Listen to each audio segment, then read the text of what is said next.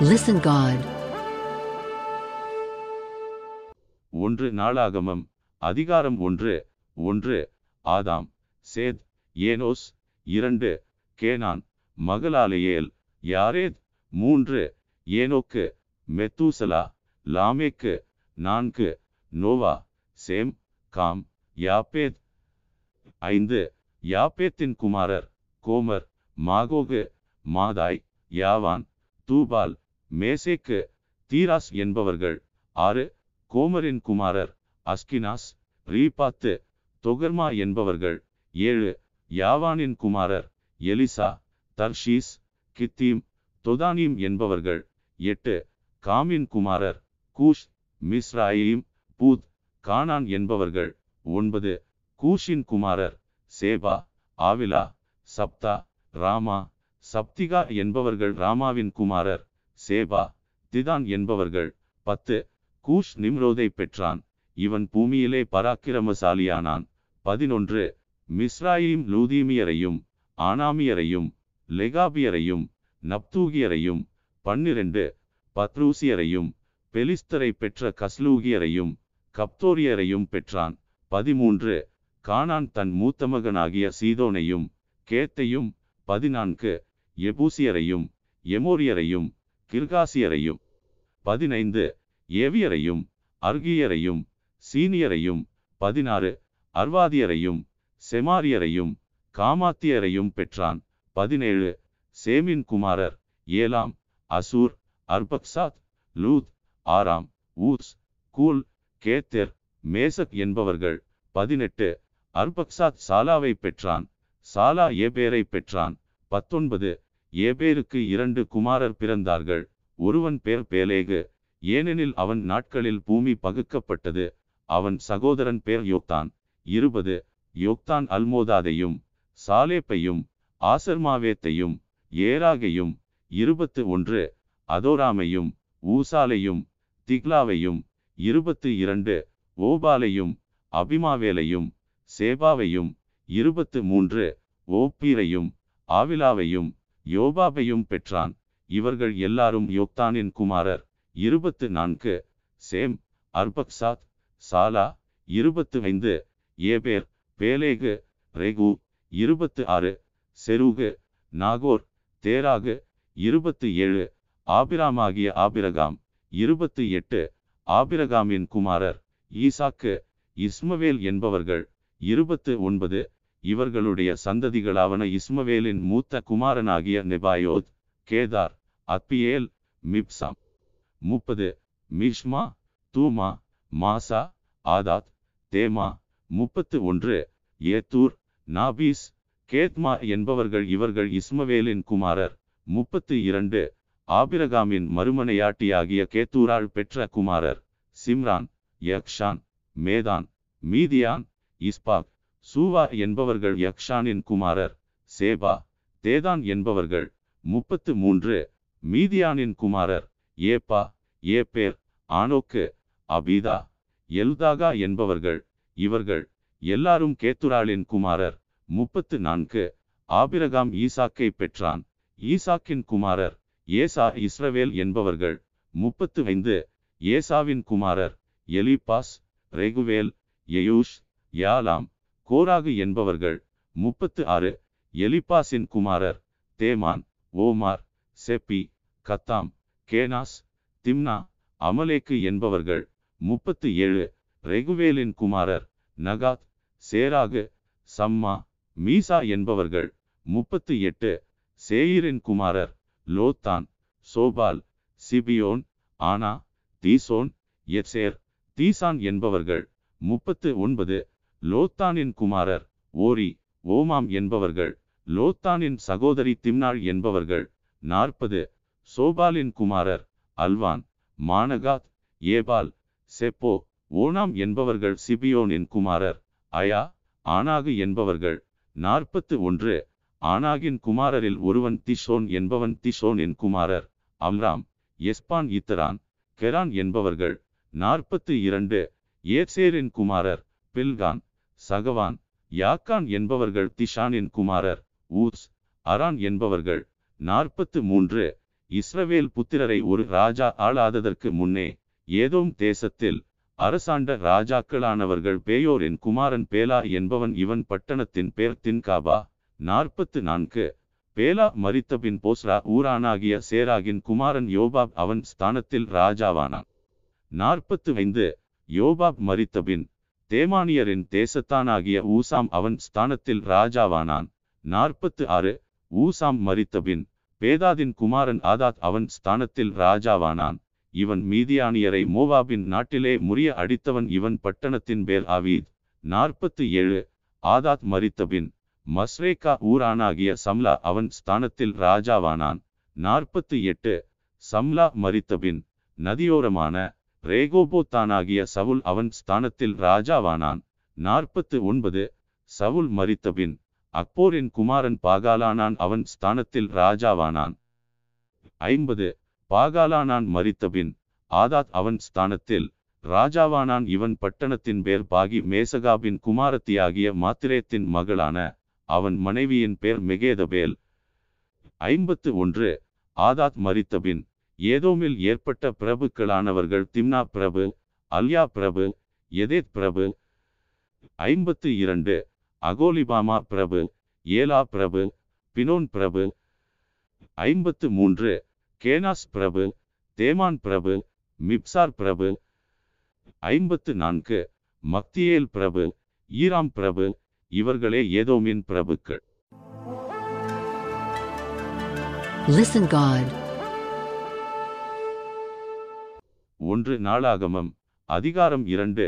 ஒன்று இஸ்ரவேலின் குமாரர் ரூபன் சிமியோன் லேவி யூதா இசக்கார் செபுலோன். இரண்டு தான் யோசேப்பு பென்யமீன் நப்தலி காத் ஆசேர் என்பவர்கள். மூன்று யூதாவின் குமாரர் ஏர் ஓனான் சேலா என்பவர்கள்.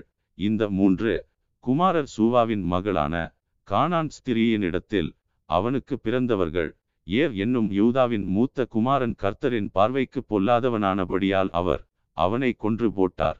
நான்கு அவன் மருமகளாகிய தாமார் அவனுக்கு பாரேசையும் சேராவையும் பெற்றாள். யூதாவின் குமாரர் எல்லாரும் ஐந்து பேர். ஐந்து பாரேசின் குமாரர் எஸ்ரோன் ஆமூல் என்பவர்கள். ஆறு சேராவின் குமாரர் எல்லாரும் சிம்ரி ஏத்தான் ஏமான் கல்கோல் தாரா என்னும் ஐந்து பேர். ஏழு சாபத்தீடான விஷயத்திலே துரோகம் பண்ணி இஸ்ரவேலை கலங்க பண்ணின ஆகார் என்பவன் கர்மி புத்திரரில் ஒருவன். எட்டு ஏத்தானின் குமாரர் அசரியா முதலானவர்கள். ஒன்பது எஸ்ரோனுக்கு பிறந்த குமாரர் ஏர்மையேல் ராம் கெலுபா என்பவர்கள். பத்து ராம் அம்மினதாபை பெற்றான். அம்மினதாப் யூதா புத்திரரின் பிரபுவாகிய நகசோனை பெற்றான். பதினொன்று நகசோன் சல்மாவை பெற்றான். சல்மா போவாசை பெற்றான். பன்னிரண்டு. போவாஸ் ஓபேதை பெற்றான். ஓபேத் ஈசாயை பெற்றான். பதிமூன்று. ஈசாய் தன் மூத்த குமாரன் எலியாபையும் அபினதாப் என்னும் இரண்டாம் குமாரனையும் சிம்மா என்னும் மூன்றாம் குமாரனையும் பதினான்கு. நெதனயேல் என்னும் நாலாம் குமாரனையும் ரதாயி என்னும் ஐந்தாம் குமாரனையும் பதினைந்து. ஓத்சேம் என்னும் ஆறாம் குமாரனையும் தாவீது என்னும் ஏழாம் குமாரனையும் பெற்றான். பதினாறு. அவர்கள் சகோதரிகள் செருயாள். அபிகாயில் என்பவர்கள் செருயாளின் குமாரர். அபிசாய் யோவாப் ஆசகேல் என்னும் மூன்று பேர். பதினேழு. அபிகாயில் அமாசாவை பெற்றாள். அமாசாவின் தகப்பன் இஸ்மவேலியனாகிய எத்தேர் என்பவன். பதினெட்டு. எஸ்ரோனின் குமாரன் காலேப் எரியோத் எண்ணப்பட்ட தன் பெண்ஜாதியாகிய அசுபாலாலே பெற்ற குமாரர். ஏசேர் சோபாப் அர்தோன் என்பவர்கள். பத்தொன்பது. அசுபால் சென்று போன பின் காலேப் எப்ராத்தை விவாகம் பண்ணினான் இவள் அவனுக்கு ஊரை பெற்றாள். இருபது. ஊர் ஊரியை பெற்றான். ஊரி பெசலையலை பெற்றான். இருபத்து ஒன்று. பிற்பாடு. எஸ்ரோன் அறுபது. வயதான போது கிளையாத்தின் தகப்பனாகிய மாகீரின் குமாரத்தியை விவாகம் பண்ணி அவளிடத்தில் பிரவேசித்தான். இவள் அவனுக்கு செகூபை பெற்றாள். இருபத்து இரண்டு. செகூப் யாவீரை பெற்றான். இவனுக்கு கீழேயா தேசத்தில் இருபத்து மூன்று. ஊர்கள் இருந்தது. இருபத்து மூன்று. கேசூரையும் ஆராமையும் யாவீரின் கிராமங்களையும் கேனாத்திலுள்ள கிராமங்களாகிய அறுபது ஊர்களையும் அவர்கள் கையிலே வாங்கினார்கள். இவர்கள் எல்லாரும் கிளையாத்தின் தகப்பனாகிய மாகீரின் குமாரர் இருபத்து நான்கு. காலேபின் ஊரான எப்ராத்தாவில் எஸ்ரோன் இறந்து போனபின் எஸ்ரோனின் பெண்ஜாதியாகிய அபியாள் அவனுக்கு தெக்குவாவின் தகப்பனாகிய அசூரை பெற்றாள். இருபத்து ஐந்து. எஸ்ரோனுக்கு முதற் பிறந்த எர்மையேலின் குமாரர் ராம் என்னும் மூத்தவனும் பூனா ஓரென் ஓத்சேம் அகியா என்பவர்களுமே இருபத்து ஆறு அத்தாராள் என்னும் பேருள்ள வேறொரு மனைவியும் எர்மையலுக்கு இருந்தாள். இவள் ஓனாமின் தாய் இருபத்து ஏழு எர்மையலுக்கு முதற் பிறந்த ராமின் குமாரர் மாஸ் யாமின் எக்கேர் என்பவர்கள். இருபத்து எட்டு ஓனாமின் குமாரர் சம்மாய் யாதா என்பவர்கள். சம்மாயின் குமாரர் நாதாப் அபிசூர் என்பவர்கள். இருபத்து ஒன்பது அபிசூருடைய மனைவியின் பேர் அபியாயேல். அவள் அவனுக்கு அப்பானையும் மோளிதையும் பெற்றாள். முப்பது நாதாபின் குமாரர் சேலேத். அப்பாயும் என்பவர்கள் சேலேத் புத்திரரில்லாமல் மறித்தான் முப்பத்து ஒன்று அப்பாயுமின் குமாரர் இஷி முதலானவர்கள். இஷியின் குமாரர் சேசான் முதலானவர்கள். சேசானின் குமாரத்தி அக்லாய். முப்பத்து இரண்டு சம்மாயின் சகோதரனாகிய யாதாவின் குமாரர் ஏத்தெர். யோனத்தான் என்பவர்கள் ஏத்தேர் குமாரரில்லாமல் மறித்தான் முப்பத்து மூன்று. யோனத்தானின் குமாரர் பேலேத் சாசா என்பவர்கள் இவர்கள் எர்மையேலின் புத்திரர். முப்பத்து நான்கு. சேசானுக்கு குமாரத்திகளேயன்றி குமாரர்கள் இல்லை. சேசானுக்கு யர்கா என்னும் பேருள்ள எகிப்திய வேலைக்காரன் ஒருவன் இருந்தான். முப்பத்து ஐந்து. சேசான் தன் குமாரத்தியை தன் வேலைக்காரனாகிய யாகாவுக்கு கொடுத்தான். அவள் அவனுக்கு அத்தாயியை பெற்றாள். முப்பத்து ஆறு. அத்தாயி நாதானை பெற்றான். நாதான் சாபாதை பெற்றான். முப்பத்து ஏழு. சாபாத் எப்லாலை பெற்றான்.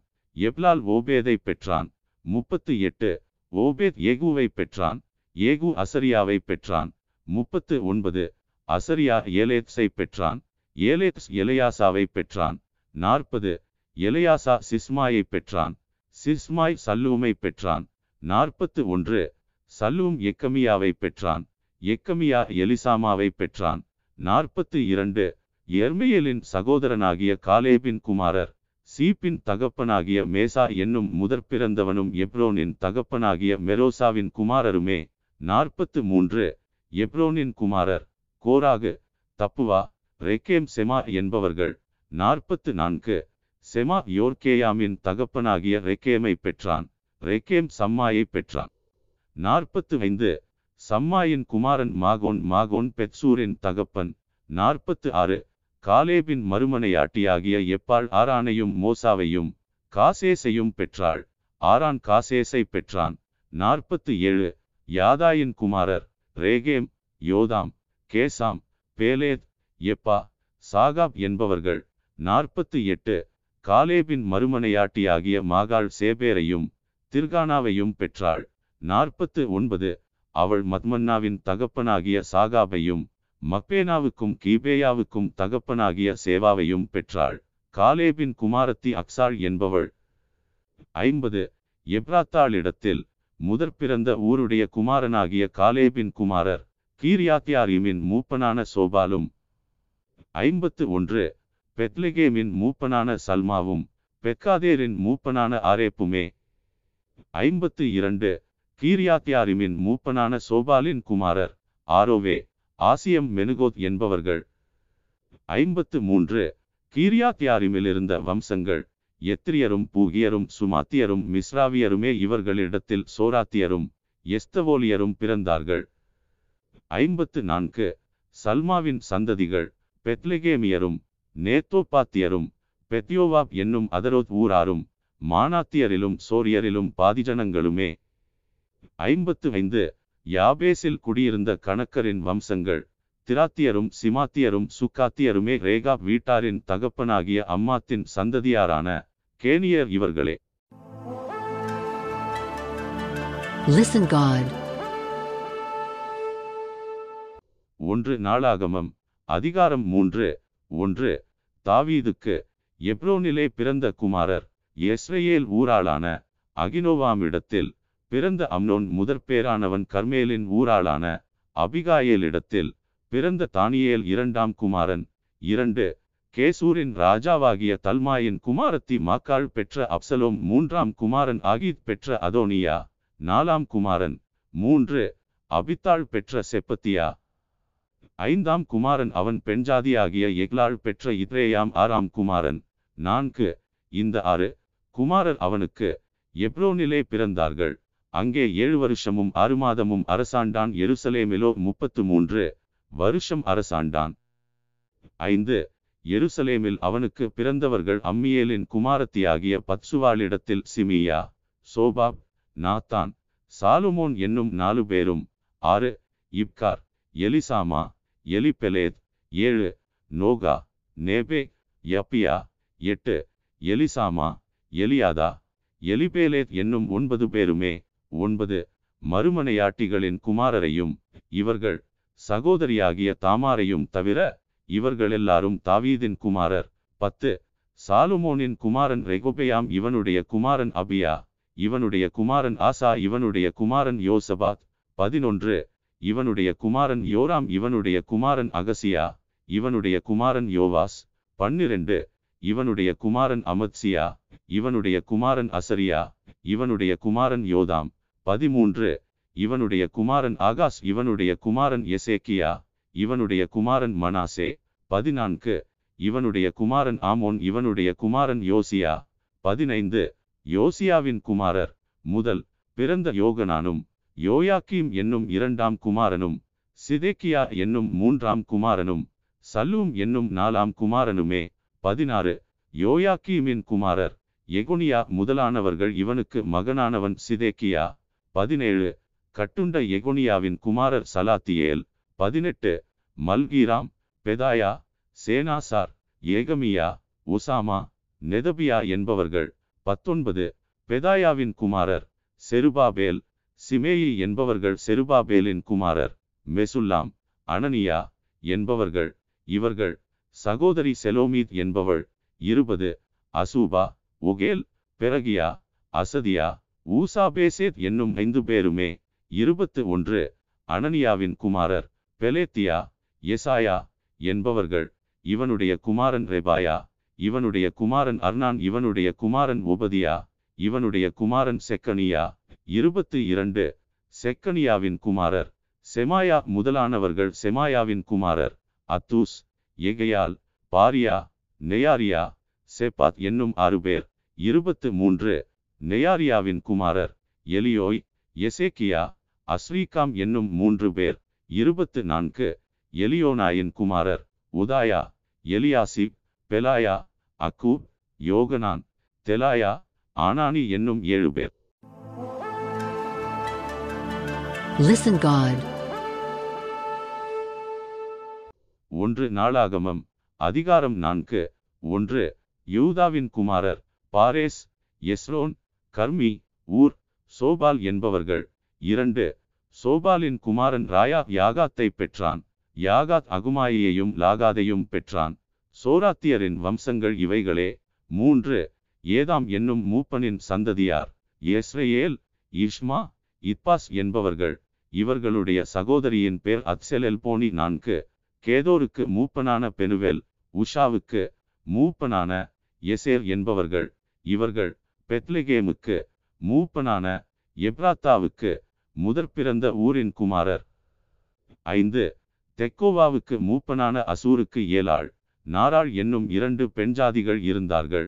ஆறு நாராள் அவனுக்கு அகுசாமையும் எப்பேரையும் தெமனியையும் ஆகாஸ்தாரியையும் பெற்றாள். நாராளின் குமாரர்கள் இவர்களே. ஏழு ஏலாளின் குமாரர் சேரேத் எத்சோகார் எத்னான் என்பவர்கள். எட்டு கோஸ் என்பவன் அனூபையும் சோபேபாகையும் ஆருமின் குமாரனாகிய அகர்கேலின் வம்சங்களையும் பெற்றான். ஒன்பது. யாபேஸ் தன் சகோதரரை பார்க்கிலும் கணம் பெற்றவனாயிருந்தான். அவன் தாய் நான் துக்கத்தோடே அவனை பெற்றேன் என்று சொல்லி அவனுக்கு யாபேஸ் என்று பெயரிட்டாள். பத்து.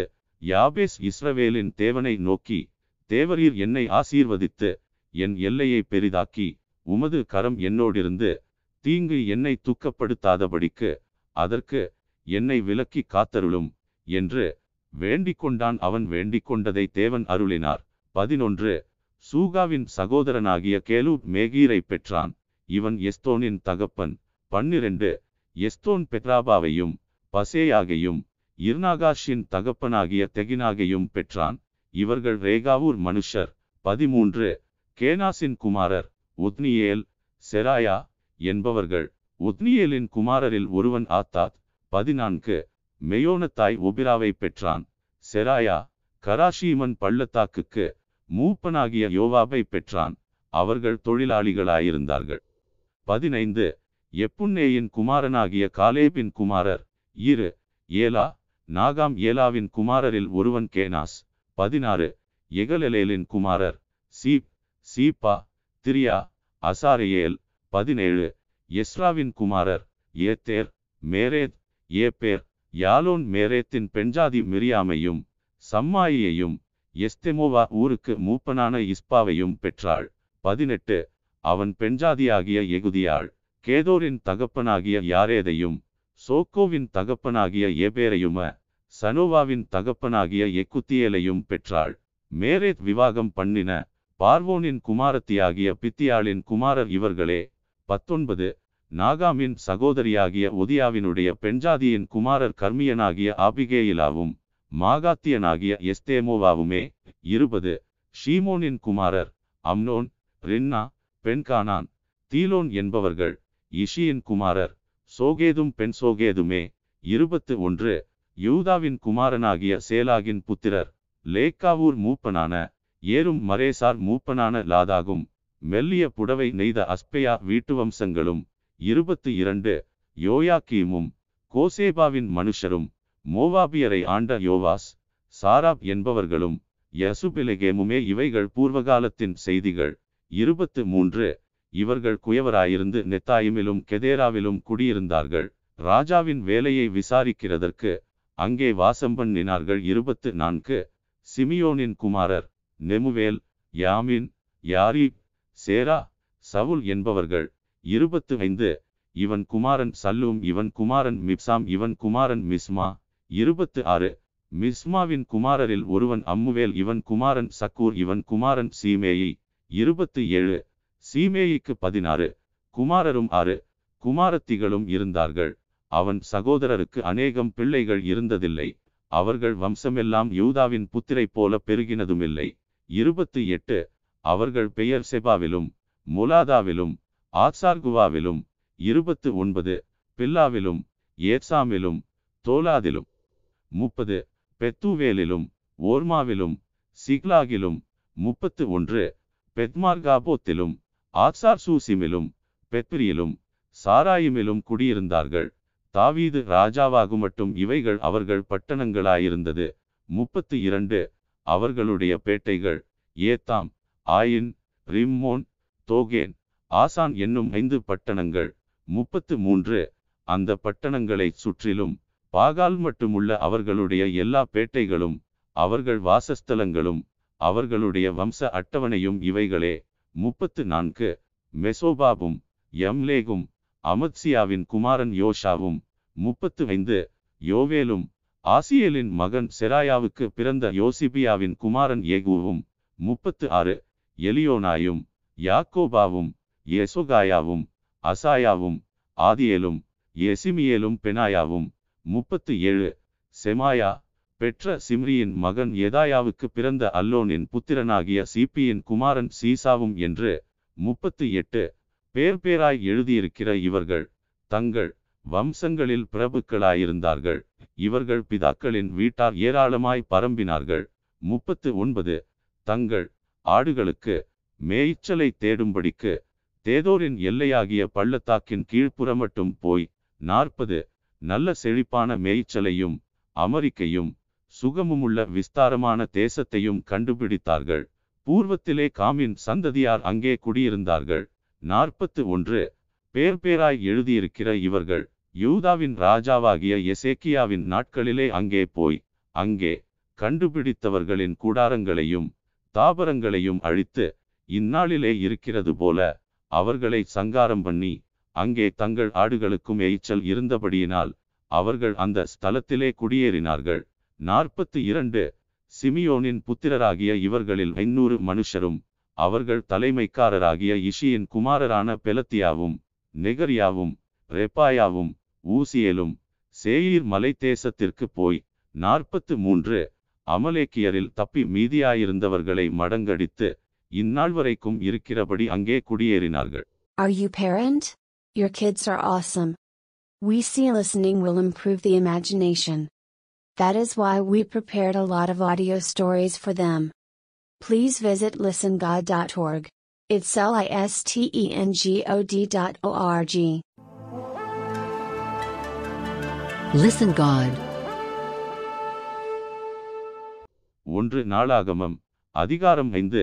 ஒன்று ரூபன் இஸ்ரவேலுக்கு முதற் பிறந்த சேஷ்டபுத்திரன் ஆனாலும் அவன் தன் தகப்பனுடைய மஞ்சத்தை தீட்டுப்படுத்தினபடியினால் கோத்திரத்து அட்டவணையிலே அவன் முதற் பிறந்தவனாக எண்ணப்படாமல் அவனுடைய சேஷ்டபுத்திர சுதந்திரம் இஸ்ரவேலின் குமாரனாகிய யோசேப்பின் குமாரருக்கு கொடுக்கப்பட்டது. இரண்டு யூதா தன் சகோதரரிலே பலத்ததினால் ராஜாதிபத்தியம் அவன் சந்ததியிலுண்டானது. ஆகிலும் சேஷ்டபுத்திர சுதந்திரம் யோசேப்புடையதாயிற்று. மூன்று இஸ்ரவேலின் முதற்பேரான ரூபனின் குமாரன் ஆனோக்கு பல்லு எஸ்ரோன் கர்மி என்பவர்கள். நான்கு யோவேலின் குமாரரில் ஒருவன் செமாயா இவன் குமாரன் கோக் இவன் குமாரன் சிமே ஐந்து இவன் குமாரன் மீகா இவன் குமாரன் ராயா இவன் குமாரன் பாகால். ஆறு இவன் குமாரன் பேரா ரூபனியரின் பிரபுவான இவனை அசீரியா ராஜாவாகிய தில்காத்பில் நேசர் சிறைபிடித்து போனான். ஏழு தங்கள் சந்ததிகளின்படியே தங்கள் வம்ச அட்டவணைகளில் எழுதப்பட்ட அவன் சகோதரரில் தலைவர் ஏயலும் சகரியாவும். எட்டு யோவேலின் மகனாகிய சேமாவுக்கு பிறந்த ஆசாசின் குமாரன் பேலாவும் இவன் சந்ததியார் ஆரோவேரிலும் நேபோ மட்டும் பாகால்மையோன் மட்டும் வாசம் பண்ணினார்கள். ஒன்பது கிழக்கே ஐபிராத்து நதி தொடங்கி வனாந்தரத்தின் எல்லை மட்டும் அவர்கள் வாசம் பண்ணினார்கள். அவர்கள் ஆடுமாடுகள் கீழேயா தேசத்தில் மிகுதியாயிற்று. பத்து சவுலின் நாட்களில் ஆகாரியரோடு அவர்கள் யுத்தம் பண்ணி தங்கள் கையால் அவர்கள் விழுந்தபின் அவர்கள் கூடாரங்களிலே கீழேயாத்தின் கீழ்ப்புறமெல்லாம் குடியேறினார்கள். பதினொன்று காத்தின் புத்திரர் அவர்களுக்கு எதிரே பாசான் தேசத்திலே சல்கா மட்டும் வாசம் பண்ணினார்கள். பன்னிரண்டு அவர்களில் யோவேல் தலைவனும் சாப்பானும் அவனுக்கு இரண்டாவதுமாயிருந்தான். யானாயும் சாப்பாத்தும் பாசானில் இருந்தார்கள். பதிமூன்று. அவர்கள் பிதாக்களின் வீட்டாராகிய அவர்கள் சகோதரர் மிகாவேல் மெசுல்லாம் சேபா யோராயி யாக்கான் சீகா ஏபேர் என்னும் ஏழு பேர். பதினான்கு. இவர்கள் ஊரிக்கு பிறந்த அபியேலின் குமாரர் ஊரி என்பவன் எருவாவுக்கும் எருவா கீலேயாத்துக்கும் கீலேயாத் மிகாவேலுக்கும் மிகாவேல் எசிசாயிக்கும் எசிசாயி யாதோவுக்கும் யாதோ பூசுக்கும் குமாரராயிருந்தவர்கள். பதினைந்து கூனியின் குமாரனாகிய அப்தியேலின் மகன் அகி அவர்கள் பிதாக்களின் வீட்டு தலைவனாயிருந்தான். பதினாறு அவர்கள் கீழேயாத்தில் இருக்கிற பாசானிலும் அதன் வெளிநிலங்களிலும் சாரோனின் எல்லா பேட்டைகளிலும் அவைகளின் கடையாந்தரங்கள் மட்டும் வாசம் பண்ணினார்கள். பதினேழு இவர்கள் எல்லாரும் யூதாவின் ராஜாவாகிய யோதாமின் நாட்களிலும் இஸ்ரவேலின் ராஜாவாகிய எருபெயாமின் நாட்களிலும் தங்கள் வம்சத்து அட்டவணைப்படி தொகை ஏற்றப்பட்டார்கள். பதினெட்டு. ரூபன் புத்திரரிலும் காத்தியரிலும் மனாசேயின் பாதிக்கோத்திரத்தாரிலும் கேடகமும் பட்டயமும் எடுத்து வில்லெய்து யுத்தத்திற்கு பழகி படைக்கு போகத்தக்க சேவகர் நாற்பத்து நாலாயிரத்து எழுநூற்று அறுபது பேராயிருந்தார்கள். பத்தொன்பது. அவர்கள் அகாரியரோடும் ஏத்தூர் நாபீஸ் நோதாப் என்பவர்களோடும் யுத்தம் பண்ணுகிற போது இருபது. அவர்களோடே எதிர்க்க துணை பெற்றபடியினால் ஆகாரியரும் இவர்களோடிருக்கிற யாவரும் அவர்கள் கையில் ஒப்பு கொடுக்கப்பட்டார்கள். அவர்கள் யுத்தத்திலே தேவனை நோக்கி கூப்பிட்டு அவர் மேல் நம்பிக்கை வைத்தபடியினால் அவர்கள் விண்ணப்பத்தை கேட்டருளினார். இருபத்து ஒன்று அவர்கள் இவர்களுக்கு இருந்த மிருகஜீவன்களாகிய ஐம்பதினாயிரம் ஒட்டகங்களையும் இரண்டு லட்சத்து ஐம்பதினாயிரம் ஆடுகளையும் இரண்டாயிரம் கழுதைகளையும் மனுஷரில் லட்சம் பேர்களையும் பிடித்தார்கள். இருபத்து இரண்டு யுத்தம் தேவனால் நடந்தபடியினால் அநேகர் வெட்டுண்டு விழுந்தார்கள். தாங்கள் சிறைப்பட்டு போகுமட்டும் இவர்களுடைய ஸ்தலத்திலே குடியிருந்தார்கள். இருபத்து மூன்று மனாசேயின் பாதிக்கோத்திரத்து புத்திரரும் அந்த தேசத்தில் குடியிருந்து பாசான் தொடங்கி பாகால் எர்மோன் மட்டும் செனீர் மட்டும் எர்மோன் பர்வதம் மட்டும் பெருகியிருந்தார்கள். இருபத்து நான்கு அவர்கள் தங்கள் பிதாக்களின் வீட்டு தலைவராகிய ஏப்பேர் ஈஷி ஏலியேல் அஸ்ரியேல் எரேமியா உதாவியா யாதியேல் என்பவர்கள் பராக்கிரம வீரரான மனுஷரும் பெயர் பெற்ற தலைவருமாயிருந்தார்கள். இருபத்து ஐந்து அவர்கள் தங்கள் பிதாக்களின் தேவனுக்கு துரோகம் பண்ணி தேவன் அவர்களுக்கு முன்பாக அழித்திருந்த தேச ஜனங்களின் தேவர்களை பின்பற்றி சோரம்போனார்கள் இருபத்து ஆறு ஆகையால் இஸ்ரவேலின் தேவன் அசீரியா ராஜாவாகிய பூலின் ஆவியையும் அசீரியா ராஜாவாகிய தில்காத் பில்நேசரின் ஆவியையும் எழுப்பினதினாலே அவன் ரூபனியரும் காத்தியரும் மனாசேயின் பாதிக்கோத்திரத்தாருமாகிய அவர்களை சிறைபிடித்து இந்நாள் வரைக்கும் இருக்கிறது போல ஆலாவுக்கும் ஆபோருக்கும் ஆராவுக்கும் கோசான் ஆற்றங்கரைக்கும் கொண்டு போனான் Listen God. ஒன்று நாளாகமம் அதிகாரம் ஆறு ஒன்று லேவியின் குமாரர் கெர்சோன் கோகாத் மெராரி என்பவர்கள். இரண்டு கோகாத்தின் குமாரர் அம்ராம் இப்சார் எப்ரோன் ஊசியேல் என்பவர்கள்.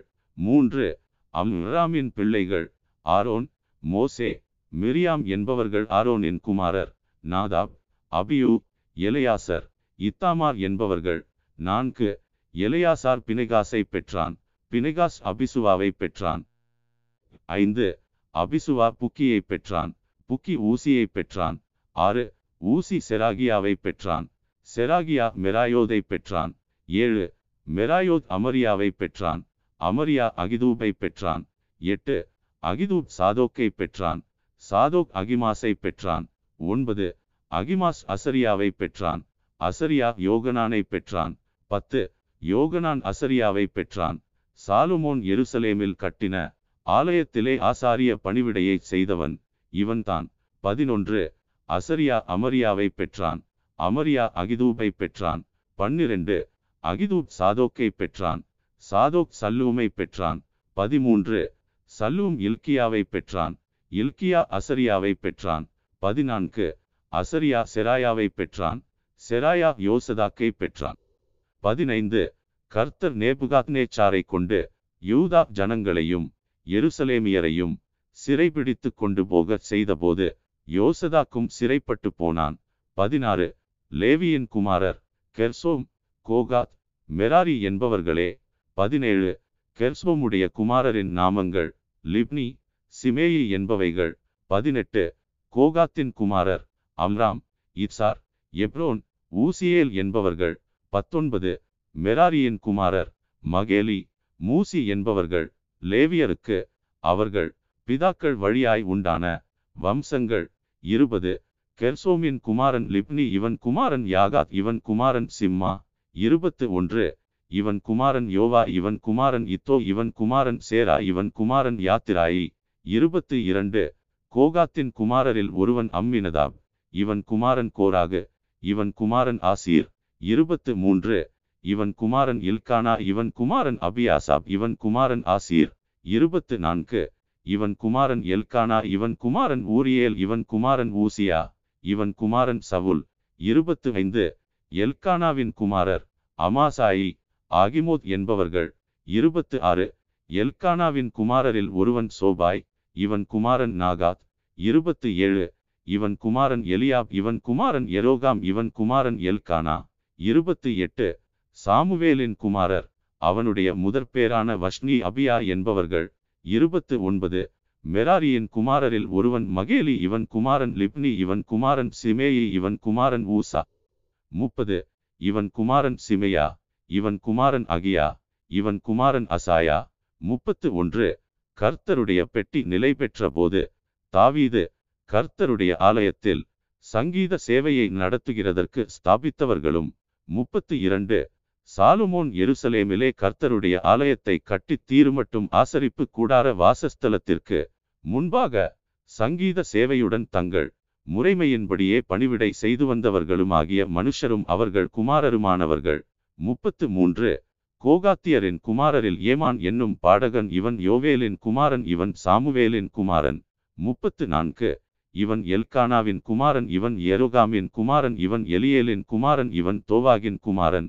முப்பத்து ஐந்து இவன் சூப்பின் குமாரன் இவன் இல்கானாவின் குமாரன் இவன் மாகாத்தின் குமாரன் இவன் அமாசாயின் குமாரன் முப்பத்து ஆறு இவன் எல்கானாவின் குமாரன் இவன் யோவேலின் குமாரன் இவன் அசரியாவின் குமாரன் இவன் செப்பனியாவின் குமாரன் முப்பத்து ஏழு இவன் தாகாதின் குமாரன் இவன் ஆசீரின் குமாரன் இவன் எபியாசாப்பின் குமாரன் இவன் கோராகின் குமாரன் முப்பத்து எட்டு இவன் இத்சாரின் குமாரன் இவன் கோகாத்தின் குமாரன் இவன் இஸ்ரவேலின் குமாரனாகிய லேவியின் குமாரன் முப்பத்து ஒன்பது இவன் சகோதரனாகிய ஆசாப் இவன் வலது பக்கத்திலே நிற்பான். ஆசாப் பிரகியாவின் குமாரன் இவன் சிமேயாவின் குமாரன். நாற்பது இவன் மிகாவேலின் குமாரன் இவன் பாசையாவின் குமாரன் இவன் மல்கியாவின் குமாரன். நாற்பத்து ஒன்று இவன் எத்னியின் குமாரன் இவன் சேராவின் குமாரன் இவன் அதாயாவின் குமாரன். நாற்பத்து இரண்டு இவன் ஏத்தானின் குமாரன் இவன் சிம்மாவின் குமாரன் இவன் சீமேயின் குமாரன். நாற்பத்து மூன்று இவன் யாகாதின் குமாரன் இவன் கெர்சோமின் குமாரன் இவன் லேவியின் குமாரன். நாற்பத்து நான்கு மெராரியின் புத்திரராகிய இவர்களுடைய சகோதரர் இடது பக்கத்திலே நிற்பார்கள். அவர்களில் ஏதான் என்பவன் கிஷியின் குமாரன் இவன் அப்தியின் குமாரன் இவன் மல்லூகின் குமாரன். நாற்பத்து ஐந்து இவன் அசபியாவின் குமாரன் இவன் அமத்சியாவின் குமாரன் இவன் இல்கியாவின் குமாரன். நாற்பத்து ஆறு இவன் அம்சியின் குமாரன் இவன் பாணியின் குமாரன் இவன் சாமேரின் குமாரன். நாற்பத்து ஏழு இவன் மகேலியின் குமாரன் இவன் மூசியின் குமாரன் இவன் மெராரியின் குமாரன் இவன் லேவியின் குமாரன். நாற்பத்து எட்டு. அவர்கள் சகோதரராகிய மற்ற லேவியர் தேவனுடைய ஆலயமாகிய வாசஸ்தலத்தின் பணிவிடைக்கெல்லாம் வைக்கப்பட்டிருந்தார்கள். நாற்பத்து ஒன்பது. ஆரோனும் அவன் குமாரரும் சர்வாங்க தகன பலி பீடத்தின் மேல் பலியிட்டு தூபங்காட்டும் பீடத்தின் மேல் தூபங்காட்டி மகா பரிசுத்த ஸ்தலத்தின் எல்லா வேலைக்கும் தேவனுடைய தாசனாகிய மோசே கற்பித்தபடியெல்லாம் இஸ்ரவேலுக்காக பாவனிவிருத்தியுண்டாக்குகிறதற்கும் வைக்கப்பட்டிருந்தார்கள். ஐம்பது. ஆரோனின் குமாரரில் எலையாசர் என்பவனுடைய குமாரன் பினேகாஸ் இவன் குமாரன் அபிசுவா. ஐம்பத்து ஒன்று. இவன் குமாரன் புக்கி இவன் குமாரன் ஊசி இவன் குமாரன் செராகியா. ஐம்பத்து இரண்டு. இவன் குமாரன் மெராயோத் இவன் குமாரன் அமரியா இவன் குமாரன் அகித்து ஐம்பத்து மூன்று. இவன் குமாரன் சாதோக் இவன் குமாரன் அகிமாஸ். ஐம்பத்து நான்கு. அவர்கள் பேட்டைகளின்படியே அவர்கள் எல்லைக்குள்ளான அவர்கள் வாசஸ்தலங்களாவன கோகாத்தியரின் வம்சமான ஆரோனின் புத்திரருக்கு விழுந்த சீட்டின்படியே ஐம்பத்து ஐந்து. யூதாதேசத்தில் இருக்கிற எப்ரோனையும் அதை சுற்றியிருக்கிற வெளிநிலங்களையும் கொடுத்தார்கள். ஐம்பத்து ஆறு. அந்த பட்டணத்தின் வயல்களையும் அதன் பட்டிகளையும் எப்புன்னேயின் குமாரனாகிய காலேபுக்கு கொடுத்தார்கள். ஐம்பத்து ஏழு. இப்படியே ஆரோனின் புத்திரருக்கு எப்ரோன் என்னும் அடைக்கல பட்டணங்களில் ஒன்றையும் லிப்னாவையும் அதன் வெளிநிலங்களையும் யாத்தீரையும் எஸ்தமோவாவையும் அவற்றின் வெளிநிலங்களையும். ஐம்பத்து எட்டு.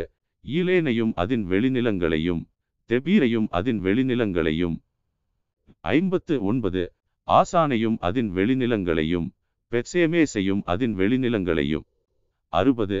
பெண்யமீன் கோத்திரத்திலே கேபாவையும் அதன் வெளிநிலங்களையும் அலமேத்தையும் அதன் வெளிநிலங்களையும் ஆனதோத்தையும் அதன் வெளிநிலங்களையும் கொடுத்தார்கள்.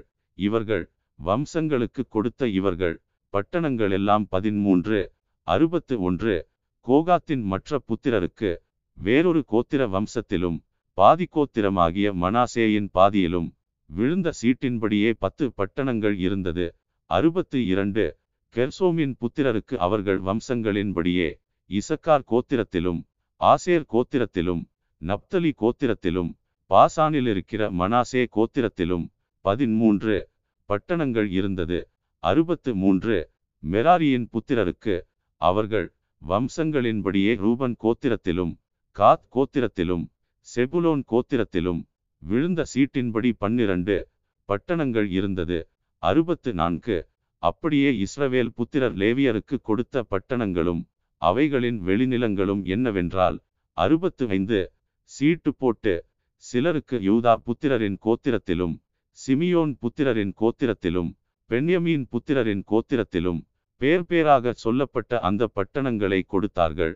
அறுபத்து ஆறு கோகாத் புத்திரரில் மற்ற வம்சங்களுக்கு அவர்கள் எல்லையான பட்டணங்கள் அவர்களுக்கு எப்ராயிம் கோத்திரத்திலே இருந்தது.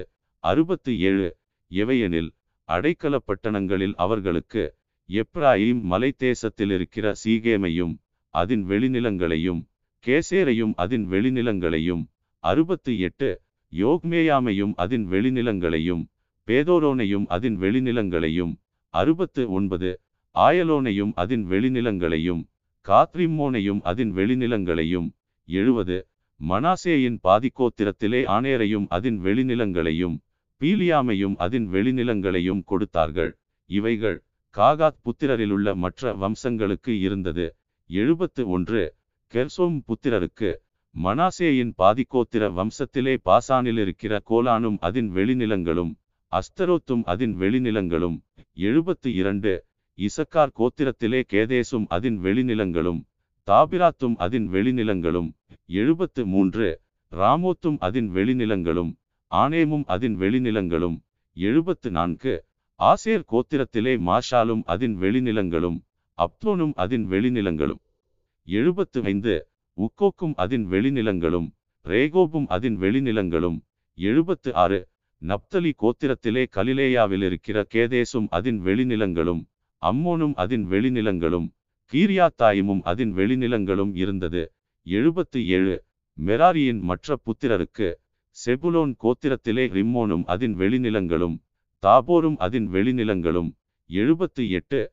எரிகோவுக்கு அப்புறமாயிருக்கிற யோர்தானுக்கு அப்பாலே யோர்தானுக்கு கிழக்கே இருக்கிற ரூபன் கோத்திரத்திலே வனாந்தரத்திலுள்ள பேசேரும் அதன் வெளிநிலங்களும் யாக்சாவும் அதன் வெளிநிலங்களும். எழுபத்து ஒன்பது. கேதேமோத்தும் அதன் வெளிநிலங்களும்.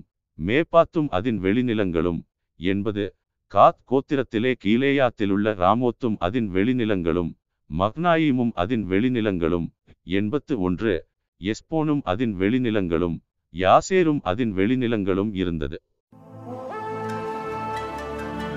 Listen God. ஒன்று நாளாகமம் அதிகாரம் ஏழு ஒன்று இசக்காருடைய குமாரர் தோலா பூவா யசு சிம்ரோன் என்னும் நாலு பேர். இரண்டு தோலாவின் குமாரர் ஊசி ரெப்பாயா எரியேல் யக்மாயி இப்சாம். சாமுவேல் என்பவர்கள் தோலாவுக்கு பிறந்த இவர்கள் தங்கள் பிதாக்கள் வம்சத்தலைவரும் தங்கள் சந்ததிகளிலே பராக்கிரமசாலிகளுமாயிருந்தார்கள். தாவீதின் நாட்களில் அவர்கள் தொகை இருபதினாயிரத்து அறுநூறு பேராயிருந்தது. மூன்று ஊசியின் குமாரரில் ஒருவன் இஸ்ரகியா இஸ்ரகியாவின் குமாரர் மிகாயேல் உபதியா யோவேல் இஷியா என்பவர்கள் இவர்கள் ஐந்து பேரும் தலைவராயிருந்தார்கள். நான்கு அவர்கள் பிதாக்கள் வம்சத்தாரானவர்கள் சந்ததிகளில் யுத்த மனுஷரான கூட்டங்கள் முப்பத்தாறாயிரம் பேர் அவர்களோடிருந்தார்கள். அவர்களுக்கு அநேகம் பெண்ஜாதிகளும் பிள்ளைகளும் இருந்தார்கள். ஐந்து இசக்காருடைய மற்ற எல்லா வம்சங்களிலும் அவர்களுக்கு சகோதரரான பராக்கிரமசாலிகள் தங்கள் வம்ச அட்டவணைகளின்படியெல்லாம் எண்பத்தேழாயிரம் பேராயிருந்தார்கள். ஆறு பென்யமீன் குமாரர் பேலா பெகேர் எதியாயேல் என்னும் மூன்று பேர். ஏழு பேலாவின் குமாரர் எஸ்போன் ஊசி ஊசியேல் எரிமோத் இரி என்பவர்கள். இவர்கள் தங்கள் பிதாக்களின் வம்சத்தில் பராக்கிரமசாலிகளான ஐந்து தலைவராயிருந்தார்கள். இவர்கள் வம்ச அட்டவணைக்குள்ளானவர்கள். இருபத்தீராயிரத்து முப்பத்து நாலு பேர். எட்டு பெகேரின் குமாரர் செமிரா யோவாஸ் எலியேசர் எலியோனாய் உம்ரி எரிமோத் அபியா ஆனதோத் அலமேத் என்பவர்கள். இவர்கள் எல்லாரும் பெகேரின் குமாரர். ஒன்பது தங்கள் பிதாக்களின் வம்சத்தலைவராகிய அவர்கள் சந்ததிகளின் அட்டவணைக்குள்ளான பராக்கிரமாளிகள். இருபதினாயிரத்து இருநூறு பேர்.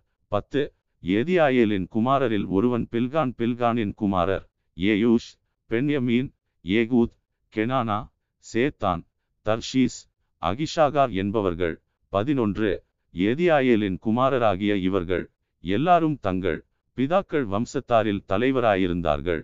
இவர்களில் யுத்தத்திற்கு போகத்தக்க சேவகரான பராக்கிரமசாலிகள் பதினேழாயிரத்து இருநூறு பேர். பன்னிரண்டு. சுப்பீமும் உப்பீமும் ஈரின் குமாரர் ஊசிம் ஆகேரின் குமாரரில் ஒருவன் பதிமூன்று நப்தலியின் குமாரரான பில்காலின் பேரன்மார் யாசியேல் கூனி எட்சேர் சல்லூம் என்பவர்கள் பதினான்கு மனாசேயின் புத்திரரில் ஒருவன் குலஸ்திரியினிடத்தில் பிறந்த அஸ்ரியேல் அவன் மறுமனையாட்டியாகிய அராமிய ஸ்திரியினிடத்தில் கீலேயாத்தின் தகப்பனாகிய மாகீர் பிறந்தான். பதினைந்து மாகீர் மாக்காள் என்னும் பேருள்ள உப்பீம் சுப்பீம் என்பவர்களின் சகோதரியை விவாகம் பண்ணினான். மனாசேயின் இரண்டாம் குமாரன் செலோப்பியாத் செலோப்பியாத்திற்கு குமாரத்திகள் இருந்தார்கள். பதினாறு. மாகீரின் பெண்ஜாதியாகிய மாக்காள் ஒரு குமாரனை பெற்று அவனுக்கு பேரேஸ் என்று பேரிட்டாள். இவன் சகோதரன் பேர் சேரேஸ் இவனுடைய குமாரர் ஊலாம் ரேகேம் என்பவர்கள். பதினேழு. ஊலாமின் குமாரரில் ஒருவன் பேதான். இவர்கள் மனாசேயின் குமாரனாகிய மாகீருக்கு பிறந்த கீலேயாத் புத்திரர். பதினெட்டு. இவன் சகோதரியாகிய அம்முலகேத் இஸ்கோதையும் அபியேசரையும் மாகலாவையும் பெற்றாள். பத்தொன்பது. செமிதாவின் குமாரர் அகியான் சேகேம் லிக்கே அனியாம் என்பவர்கள். இருபது. எப்ராஹிமின் குமாரரில் ஒருவன் சுத்தெலாக் இவனுடைய குமாரன் பேரேத் இவனுடைய குமாரன் தாகாத் இவனுடைய குமாரன் எலாதா இவனுடைய குமாரன் தாகாத். இருபத்து ஒன்று. இவனுடைய குமாரன் சாபாத் இவனுடைய குமாரர் கத்தெலாக் எத்சேர் எலியாத் இவர்கள் தேசத்தில் பிறந்த காத்தூராருடைய ஆடுமாடுகளை பிடிக்கப் போனபடியால் அவர்கள் இவர்களை கொன்று போட்டார்கள். இருபத்து இரண்டு. அவர்கள் தகப்பனாகிய எப்ராயிம் அநேக நாள் துக்கங்கொண்டாடுகையில் அவன் சகோதரர் அவனுக்கு ஆறுதல் சொல்ல வந்தார்கள். இருபத்து மூன்று. பின்பு அவன் தன் பெண் ஜாதியினிடத்தில் பிரவேசித்ததினால் அவள் கற்பந்தரித்து ஒரு குமாரனை பெற்றாள். அவன் தன் குடும்பத்துக்கு தீங்கு உண்டானதினால் இவனுக்கு பெரியா என்று பெயரிட்டான் இருபத்து நான்கு. இவனுடைய குமாரத்தியாகிய சேராள் கீழ்ப்புறமும் மேற்புறமுமான பெத்தோரோனையும் ஊசேன் சேராவையும் கட்டினவள். இருபத்து ஐந்து. அவனுடைய குமாரர் ரேபாக் ரேசேப் என்பவர்கள். இவனுடைய குமாரன் தேலாக் இவனுடைய குமாரன் தாகான். இருபத்து ஆறு. இவனுடைய குமாரன் லாதான். இவனுடைய குமாரன் அம்மியூத் இவனுடைய குமாரன் எலிஷாமா. இருபத்து ஏழு இவனுடைய குமாரன் நூன் இவனுடைய குமாரன் யோசுவா. இருபத்து எட்டு அவர்களுடைய காணியாட்சியும் வாசஸ்தலங்களும் கிழக்கே இருக்கிற நாரானும் மேற்கே இருக்கிற கேசேரும் அதன் கிராமங்களும் பெத்தேலும் அதன் கிராமங்களும் சீகேமும் அதன் கிராமங்களும் காசாமட்டுக்கும் உள்ள அதன் கிராமங்களும். இருபத்து ஒன்பது மனாசே புத்திரரின் பக்கத்திலே பெட்சையானும் அதன் கிராமங்களும் தானாகும் அதன் கிராமங்களும். மெகிதோவும் அதன் கிராமங்களும் தோறும் அதன் கிராமங்களுமே இவ்விடங்களில் இஸ்ரவேலின் குமாரனாகிய யோசேப்பின் புத்திரர் குடியிருந்தார்கள். முப்பது. ஆசேரின் குமாரர் இம்னா இஸ்வா இஸ்வி பெரியா என்பவர்கள் இவர்கள் சகோதரி சேராள். முப்பத்து ஒன்று. பெரியாவின் குமாரர் ஏபேர் மல்கியேல் என்பவர்கள் இவன் பெர்சாவீத்தின் தகப்பன். முப்பத்து இரண்டு. ஏபேர் யப்லேத்தையும் சோமேரையும் உத்தாமையும் இவர்கள் சகோதரியாகிய சூகாலையும் பெற்றான். முப்பத்து மூன்று. யப்லேத்தின் குமாரர் பாசாக் பிம்மால் அஸ்வாத் என்பவர்கள் இவர்களே யப்லேத்தின் குமாரர். முப்பத்து நான்கு. சோமேரின் குமாரர் அகி ரோகா எகூபா ஆராம் என்பவர்கள். முப்பத்து ஐந்து. அவன் சகோதரனாகிய ஏலேமின் குமாரர். சோபாக் இம்னா சேலேஸ் ஆமால் என்பவர்கள். முப்பத்து ஆறு. சோபாக்கின் குமாரர். சூவாக் அர்னெப்பர் சூகால் பேரி இம்ரா முப்பத்து ஏழு பேசேர் ஓத் சம்மா சில்சா இத்ரான் பேரா என்பவர்கள் முப்பத்து எட்டு எத்தேரின் குமாரர் எப்புன்னே பிஸ்பா ஆரா என்பவர்கள் முப்பத்து ஒன்பது உல்லாவின் குமாரர் ஆராக் அன்னியேல் ரிட்சியா என்பவர்கள் நாற்பது ஆசேரின் புத்திரராகிய இவர்கள் எல்லாரும் தங்கள் பிதாக்களின் வம்சத்தலைவரும் தெரிந்து கொள்ளப்பட்ட பராக்கிரமசாலிகளும் பிரபுக்களின் தலைவருமாயிருந்தார்கள் அவர்கள் வம்ச அட்டவணைகளில் யுத்தத்திற்கு போகத்தக்க சேவகரின் இலக்கம் இருபத்தாறாயிரம் பேர் Listen God. ஒன்று நாளாகமம் அதிகாரம் எட்டு ஒன்று பெண்யமீன் பேலா என்னும் தன் மூத்த குமாரனையும் அஸ்பால் என்னும் இரண்டாம் குமாரனையும் அகராக் என்னும் மூன்றாம் குமாரனையும் இரண்டு நோகா என்னும் நாலாம் குமாரனையும் ரப்பா என்னும் ஐந்தாம் குமாரனையும் பெற்றான். மூன்று பேலாவுக்கு இருந்த குமாரர் ஆதார் கேரா அபியூத் என்பவர்கள். நான்கு அபிசுவா நாமான் அகோவா. ஐந்து கேரா செப்புப்பான் ஊராம் என்பவர்கள் எகூதின் குமாரர். ஆறு கேபாவின் குடிகளுக்கு மூப்பான தலைவராயிருந்து இவர்களை மனாகாத்திற்கு அழைத்து கொண்டு போனவர்கள். நாமான் அகியா கேரா என்பவர்களே ஏழு. கேரா அவர்களை அங்கே அழைத்து கொண்டு போன பின்பு ஊசாவையும் அகியூதையும் பெற்றான். எட்டு. அவர்களை அனுப்பிவிட்ட பின் சகராயிம் மோவாப் தேசத்திலே ஊகிம் பாராள் என்னும் தன் பெண்ஜாதிகளிடத்திலே பெற்ற பிள்ளைகளைத் தவிர ஒன்பது. தன் பெண்ஜாதியாகிய ஓதேசாலே யோவாவையும் சீபியாவையும் மேசாவையும் மல்காமையும் பத்து. எயூசையும் சாகியாவையும் மிர்மாவையும் பெற்றான். பிதாக்களின் தலைவரான இவர்கள் அவனுடைய குமாரர். பதினொன்று. ஊசிம் வழியாய் அவன் அபிதூபையும் எல்பாலையும் பெற்றான். பன்னிரண்டு. எல்பாலின் குமாரர் ஏபேர் மீஷாம் சாமேத் இவன் ஓனோவையும் லோதையும் அதின் கிராமங்களையும் உண்டாக்கினவன். பதிமூன்று. பெரியாவும் சேமாவும் ஆயலோன் குடிகளுடைய பிதாக்களிலே தலைவராயிருந்தார்கள். இவர்கள் காத்தின் குடிகளை ஓட்டிவிட்டார்கள். பதினான்கு. அகியோ சாஷாக் எரேமோத் பதினைந்து செபதியா ஆராத் ஆதேர் பதினாறு மிகாயேல் இஸ்பா யோகா என்பவர்கள் பெரியாவின் குமாரர் பதினேழு செபதியா மெசுல்லாம் இஸ்கி ஏபேர் பதினெட்டு இஸ்மெராயி இஸ்லியா யோபாப் என்பவர்கள் எல்பாலின் குமாரர் பத்தொன்பது யாக்கிம் சிக்ரி சப்தி இருபது எலியனாய் சில்தாய் எலியேல் இருபத்து ஒன்று அதாயா பெராயா சிம்ராத் என்பவர்கள் சிமியின் குமாரர். இருபத்து இரண்டு இஸ்பான். ஏபேர் ஏலியேல். இருபத்து மூன்று அப்தோன். சிக்ரி ஆனான். இருபத்து நான்கு அனனியா. ஏலாம் அந்தோதியா. இருபத்து ஐந்து இபிதியா. பெனுயேல் என்பவர்கள் ஆஷாக்கின் குமாரர். இருபத்து ஆறு சம்சேராய். செகரியா அத்தாலியா. இருபத்து ஏழு யரிஷியா எலியா. சீக்ரி என்பவர்கள் எராகாமின் குமாரர். இருபத்து எட்டு. இவர்கள் தங்கள் சந்ததிகளின் பிதாக்களிலே தலைவராயிருந்து எருசலேமிலே குடியிருந்தார்கள். இருபத்து ஒன்பது. கிபியோனிலே குடியிருந்தவன். கிபியோனின் மூப்பன் அவன் பெண்ஜாதியின் பேர் மாக்காள். முப்பது. அவன் மூத்த குமாரன் அப்தோன் என்பவன் மற்றவர்கள் சூர் கீஸ் பாகால் நாதாப். முப்பத்து ஒன்று. கேதோர் அகியோ சேகேர் என்பவர்கள். முப்பத்து இரண்டு. மிக்லோத் சிமியாவை பெற்றான். இவர்களும் தங்கள் சகோதரரோடுங்கூட எருசலேமிலே தங்கள் சகோதரருக்கு சமீபத்தில் குடியிருந்தார்கள். முப்பத்து மூன்று நேர் கீஸை பெற்றான். கீஸ் சவுலை பெற்றான். சவுல் யோனத்தானையும் மல்கிசூவாவையும் அபினதாபையும் எஸ்பாலையும் பெற்றான். முப்பத்து நான்கு யோனத்தானின் குமாரன் மேரிபால் மேரிபால் மீகாவை பெற்றான். முப்பத்து ஐந்து மீகாவின் குமாரர் பித்தோன் மேலே தரேயா? ஆகாஷ் என்பவர்கள். முப்பத்து ஆறு. ஆகாஷ் யோகதாவை பெற்றான். யோகதா அலமேத்தையும் அஸ்மாவேத்தையும் சிம்ரியையும் பெற்றான். சிம்ரி மோசாவை பெற்றான். முப்பத்து ஏழு. மோசா பினியாவை பெற்றான். இவன் குமாரன் ரப்பா இவன் குமாரன் எலியாசா இவன் குமாரன் ஆத்சேல். முப்பத்து எட்டு. ஆக்சேலுக்கு ஆறு குமாரர் இருந்தார்கள். அவர்கள் நாமங்களாவன. அஸ்ரீகாம் பொக்குரு இஸ்மவேல் செகரியா உபதியா ஆனான் இவர்கள் எல்லாரும் ஆத்சேலின் குமாரர். முப்பத்து ஒன்பது. அவன் சகோதரனாகிய எசேக்கின் குமாரர். ஊலாம் என்னும் மூத்த குமாரனும் ஏகூஸ் என்னும் இரண்டாம் குமாரனும் எலிபேலேத் என்னும் மூன்றாம் குமாரனுமே. நாற்பது. ஊலாமின் குமாரர் பராக்கிரமசாலிகளான வெல்வீரராய் இருந்தார்கள். அவர்களுக்கு அநேகம் புத்திரர் பொத்திரர் இருந்தார்கள். அவர்கள் தொகை நூற்றைம்பது பேர் இவர்கள். எல்லாரும் பெண்யமியின் புத்திரர். Listen God. ஒன்று நாளாகமம் அதிகாரம் ஒன்பது. ஒன்று இஸ்ரவேலர் எல்லாரும் தங்கள் வம்ச வரலாற்றின்படி எண்ணப்பட்டார்கள். இவர்கள் நாமங்கள் இஸ்ரவேல் ராஜாக்களின் புஸ்தகத்தில் எழுதியிருக்கிறது.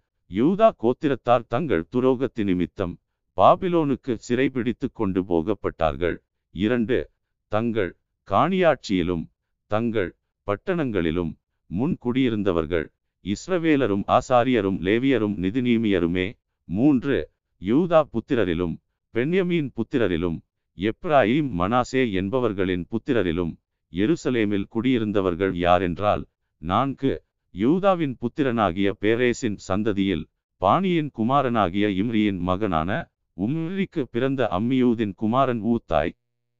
ஐந்து சேலாவின் சந்ததியில் மூத்தவனாகிய அசாயாவும் அவன் பிள்ளைகளும் ஆறு சேராவின் சந்ததியில் ஏகுவேலும் அவன் சகோதரராகிய அறுநூற்று தொண்ணூறு பேருமே ஏழு பெண்யமியின் புத்திரரில் அசெனுவாவின் குமாரனாகிய ஓதாவியாவுக்கு பிறந்த மெசுல்லாமின் மகன் சல்லு எட்டு எரோகாமின் குமாரன் இப்னியா மிக்ரியின் குமாரனாகிய ஊசியின் மகன் ஏலா இப்னியாவின் குமாரனாகிய ரேகுவேலுக்கு பிறந்த செபதியாவின் மகன் மெசுல்லாம் என்பவர்களும் ஒன்பது தங்கள் சந்ததிகளின்படி இருந்த இவர்கள் சகோதரராகிய தொள்ளாயிரத்து ஐம்பத்தாறு பேருமே இந்த மனுஷர் எல்லாரும் தங்கள் பிதாக்களின் வம்சத்திலே பிதாக்களின் தலைவராயிருந்தார்கள். பத்து ஆசாரியர்களில் ஏதாயா? யோயாரி யாகின் பதினொன்று அகிதூபின் குமாரனாகிய மெராயோதின் மகன் சாதோக்குக்கு பிறந்த மெசுல்லாவின் குமாரனாகிய இல்கியாவின் மகன் அசரியா என்பவன் தேவாலயத்து விசாரணை கர்த்தன். பன்னிரண்டு மல்கியாவின் குமாரனாகிய பஸ்கூருக்கு பிறந்த எரோகாமின் மகன் அதாயா இம்மிரின் குமாரனாகிய மெசில்லேமித்தின் மகன் மெசுல்லாமுக்கு பிறந்த யாசெராவின் குமாரனாகிய ஆதியேலின் மகன் மாசாய் என்பவர்களும் பதிமூன்று அவர்கள் சகோதரரும் தங்கள் பிதாக்களின் வம்சத்தலைவரான ஆயிரத்து எழுநூற்று அறுபது பேர் தேவாலயத்துக்கு அடுத்த பணிவிடைக்கு திறமையுள்ளவர்களாயிருந்தார்கள். பதினான்கு லேவியரில் மெராரியின் சந்ததியான அசபியாவின் குமாரனாகிய அஸ்ரீகாமுக்கு பிறந்த அசூபின் மகன் செமாயா. பதினைந்து. பப்பக்கார் ஏரேஸ் காலால் ஆசாபின் குமாரனாகிய சிக்ரிக்கு பிறந்த மிகாவின் மகன் மத்தனியா. பதினாறு. எதுத்தூனின் குமாரனாகிய காலாலுக்கு பிறந்த செமாயாவின் மகன் உபதியா நெத்தோபாத்தியரின் கிராமங்களில் குடியிருந்த எல்கானாவின் குமாரனாகிய ஆசாவின் மகன் பிறகியா பதினேழு. வாசல் காவலாளிகளாகிய சல்லூம் அக்கூப் தல்மோன் அகிமான் என்பவர்களும் இவர்கள் சகோதரருமே இவர்கள் தலைவன் சல்லூம். பதினெட்டு. லேவிபுத்திரரின் சேனைகளில் இவர்கள் கிழக்கே இருக்கிற ராஜாவின் வாசலை காவல் காத்து வந்தார்கள். பத்தொன்பது. கோராகின் குமாரனாகிய எபியாசாபுக்கு பிறந்த கோரேயின் மகன் சல்லூமும் அவன் பிதாவின் வம்சத்தாராகிய அவனுடைய சகோதரருமான கோராகியர் பணிவிடை வேலையை விசாரித்து அவர்கள் பிதாக்கள் கர்த்தருடைய பாளையத்திலே வாசஸ்தலத்திற்கு போகிற வழியை காவல் காத்தது போல வாசஸ்தலத்து வாசல்களை காத்து வந்தார்கள். இருபது. எலையாசாரின் குமாரனாகிய பிணைகாசுடனே கர்த்தர் இருந்தபடியினால் அவன் முற்காலத்திலே அவர்கள் மேல் விசாரணைக்காரனாயிருந்தான். இருபத்து ஒன்று. மெசெல்மியாவின் குமாரனாகிய சகரியா ஆசரிப்பு கூடாரவாசல் காவல்காரனாயிருந்தான். இருபத்து இரண்டு. வாசல்களை காக்கிறதற்கு தெரிந்து கொள்ளப்பட்ட இவர்கள் எல்லாரும் இருநூற்று பன்னிரண்டு பேராயிருந்து தங்கள் கிராமங்களின்படியே தங்கள் வம்சத்து அட்டவணைகளில் எழுதப்பட்டார்கள் தாவீதும் ஞானதிருஷ்டிக்காரனாகிய சாமுவேலும் அவர்களை தங்கள் வேலைகளில் வைத்தார்கள். இருபத்து மூன்று. அப்படியே அவர்களும் அவர்கள் குமாரரும் கர்த்தருடைய ஆலயமாகிய வாசஸ்தலத்து வாசல்களை காக்கிறவர்களை முறைமுறையாய் விசாரித்து வந்தார்கள். இருபத்து நான்கு. வாசல்களை காக்கிறவர்கள் நாலு திசைகளாகிய கிழக்கிலும் மேற்கிலும் வடக்கிலும் தெற்கிலும் இருந்தார்கள். இருபத்து ஐந்து. அவர்கள் சகோதரர் தங்கள் கிராமங்களிலிருந்து ஏழு நாளுக்கு ஒரு விசை மாறி மாறி அவர்களோடிருக்க வருவார்கள். இருபத்து ஆறு தேவாலயத்தின் பண்டகசாலைகள் மேலும் பொக்கிஷ சாலைகள் மேலும் உள்ள விசாரணை உத்தியோகம் லேவியரான அந்த நாலு பிரதான காவலாளர் வசத்தில் ஒப்புவிக்கப்பட்டது. இருபத்து ஏழு காவல் அவர்களுக்கு ஒப்புவித்திருந்தபடியால் அவர்கள் தேவாலயத்தை சுற்றிலும் இராத்தங்கியிருந்து காலமே கதவுகளை திறந்து விடுவார்கள் இருபத்து எட்டு அவர்களில் சிலரிடத்தில் ஆராதனை பணிமுட்டுகள் ஒப்புவித்திருந்தது. அவர்கள் அவைகளை எண்ணி உள்ளே கொண்டு போய் எண்ணி வெளியே கொண்டு வருவார்கள் இருபத்து ஒன்பது அவர்களில் சிலர் மற்ற பணிமுட்டுகளின் பரிசுத்த பாத்திரங்கள் எல்லாவற்றின் மேலும் மெல்லியமா திராட்சரசம் எண்ணெய் சாம்பிராணி சுகந்தவர்க்கங்களின் மேலும் விசாரணைக்காரராயிருந்தார்கள். முப்பது ஆசாரியரின் குமாரரில் சிலர் சுகந்தவர்க்கத்தால் பரிமள தைலம் இறக்குவார்கள். முப்பத்து ஒன்று. லேவியரில் கோராகியனான சல்லூமின் மூத்த குமாரனாகிய மத்தித்தியாவுக்கு பலகாரம் சுடுகிற வேலையின் விசாரிப்பு ஒப்புவித்திருந்தது. முப்பத்து இரண்டு. அவர்கள் சகோதரராகிய கோகாத்தியரின் புத்திரரில் சிலருக்கு ஓய்வு நாள் தோறும் சமூகத்து அப்பங்களை ஆயத்தப்படுத்தும் விசாரிப்பு இருந்தது. முப்பத்து மூன்று. இவர்களில் லேவியருடைய பிதாக்களின் தலைவராகிய சங்கீதக்காரர் இரவும் பகலும் தங்கள் வேலையை நடத்த வேண்டியிருந்தபடியால் மற்ற வேலைக்கு நீங்களாய் தங்கள் அறைகளில் இருந்தார்கள். முப்பத்து நான்கு. லேவியரில் பிதாக்களின் தலைவராகிய இவர்கள் தங்கள் சந்ததிகளுக்கு தலைமையானவர்கள். இவர்கள் எருசலேமிலே குடியிருந்தார்கள். முப்பத்து ஐந்து. கிபியோனிலே குடியிருந்தவர்கள் யாரென்றால் கிபியோனின் மூப்பனாகிய எகியேல் இவன் பெண்ஜாதியின் பேர் மாக்காள். முப்பத்து ஆறு. அவன் மூத்த குமாரனாகிய அப்தோனும் சூர் கீஸ் பாகால் நேர் நாதாப். முப்பத்து ஏழு. கேதோர் அகியோ சகரியா மிக்லோத் என்பவர்களுமே. முப்பத்து எட்டு. மிக்லோத் சீமியாமை பெற்றான். இவர்களும் தங்கள் சகோதரரோடுங்கூட எருசலேமில் இருக்கிற தங்கள் சகோதரருக்கு சமீபத்தில் குடியிருந்தார்கள். முப்பத்து ஒன்பது. நேர் கீஸை பெற்றான் கீஸ் சவுலை பெற்றான் சவுல் யோனத்தானையும் மல்கிசூவாவையும் அபினதாபையும் எஸ்பாலையும் பெற்றான். நாற்பது. யோனத்தானின் குமாரன் மெரிபால் மெரிபால் மீகாவை பெற்றான். நாற்பத்து ஒன்று. மீகாவின் குமாரர் பித்தோன் மேலே தரேயா ஆகாஸ் என்பவர்கள். நாற்பத்து இரண்டு. ஆகாஸ் யாராகை பெற்றான்? யாராக் அலமேத்தையும் அஸ்மாவேத்தையும் சிம்ரியையும் பெற்றான். சிம்ரி மோசாவை பெற்றான். நாற்பத்து மூன்று மோசா பினியாவை பெற்றான். இவன் குமாரன் ரப்பாயா இவன் குமாரன் எலியாசா இவன் குமாரன் ஆக்சேல் நாற்பத்து நான்கு ஆக்சேலுக்கு ஆறு குமாரர் இருந்தார்கள். அவர்கள் நாமங்களாவன. அரிகாம் பொக்குரு இஸ்மவேல் சேராயா உபதியா ஆனான். இவர்கள் ஆக்சேலின் குமாரர். Listen God. ஒன்று நாளாகமம் அதிகாரம் பத்து. ஒன்று பெலிஸ்தர் இஸ்ரவேலரோடே யுத்தம் பண்ணினார்கள். இஸ்ரவேல் பெலிஸ்தருக்கு முன்பாக முறிந்தோடி கில்போவா மலையிலே வெட்டுண்டு விழுந்தார்கள்.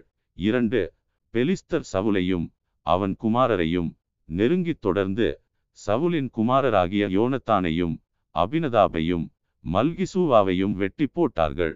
மூன்று சவுலுக்கு விரோதமாய் யுத்தம் பலத்தது. வில்வீரர் அவனைக் கண்டு நெருங்கினார்கள். அப்பொழுது சவுல் வில்வீரருக்கு மிகவும் பயப்பட்டு நான்கு தன் ஆயுததாரியை நோக்கி அந்த விருத்த சேதனம் இல்லாதவர்கள் வந்து என்னை அவமானப்படுத்தாதபடிக்கு நீ உன் பட்டயத்தை உருவி என்னை குத்தி போடு என்றான். அவனுடைய ஆயுததாரி மிகவும் பயப்பட்டதினால் அப்படி செய்ய மாட்டேன் என்றான். அப்பொழுது சவுல் பட்டயத்தை நட்டு அதின்மேல் விழுந்தான். ஐந்து சவுல் செத்துப்போனதை அவன் ஆயுததாரி கண்டபோது அவனும் பட்டயத்தின் மேல் விழுந்து செத்துப்போனான். ஆறு அப்படியே சவுலும் அவன் மூன்று குமாரரும் அவன் வீட்டு மனுஷர் அனைவரும் கூட செத்துப்போனார்கள். ஏழு ஜனங்கள் முறிந்தோடினதையும் சவுலும் அவன் குமாரரும் செத்துப்போனதையும் பள்ளத்தாக்கிலுள்ள இஸ்ரவேலர் எல்லாரும் கண்டபோது தங்கள் பட்டணங்களை விட்டு ஓடிப்போனார்கள். அப்பொழுது பெலிஸ்தர் வந்து அவைகளில் குடியிருந்தார்கள். எட்டு. வெட்டுண்டவர்களின் வஸ்திரங்களை உரிந்து கொள்ள பெலிஸ்தர் மறுநாளில் வந்தபோது அவர்கள் சவுலையும் அவன் குமாரரையும் கில்போவா மலையிலே விழுந்து கிடக்க கண்டு ஒன்பது. அவன் வஸ்திரங்களை உறிந்து அவன் தலையையும் அவன் ஆயுதங்களையும் எடுத்துக்கொண்டு தங்கள் விக்கிரகங்களுக்கும் ஜனங்களுக்கும் அதை பிரசித்தப்படுத்தும்படி பெலிஸ்தருடைய தேசத்திலே சுற்றிலும் செய்தி அனுப்பி பத்து. அவன் ஆயுதங்களை தங்கள் தேவர்களின் கோவிலிலே வைத்து அவன் தலையை தாகோன் கோவிலிலே தூக்கி வைத்தார்கள். பதினொன்று. பெலிஸ்தர் சவுலுக்கு செய்த எல்லாவற்றையும் கீழேயா தேசத்து யாபேஸ் பட்டணத்தார் யாவரும் கேட்டபோது பன்னிரண்டு.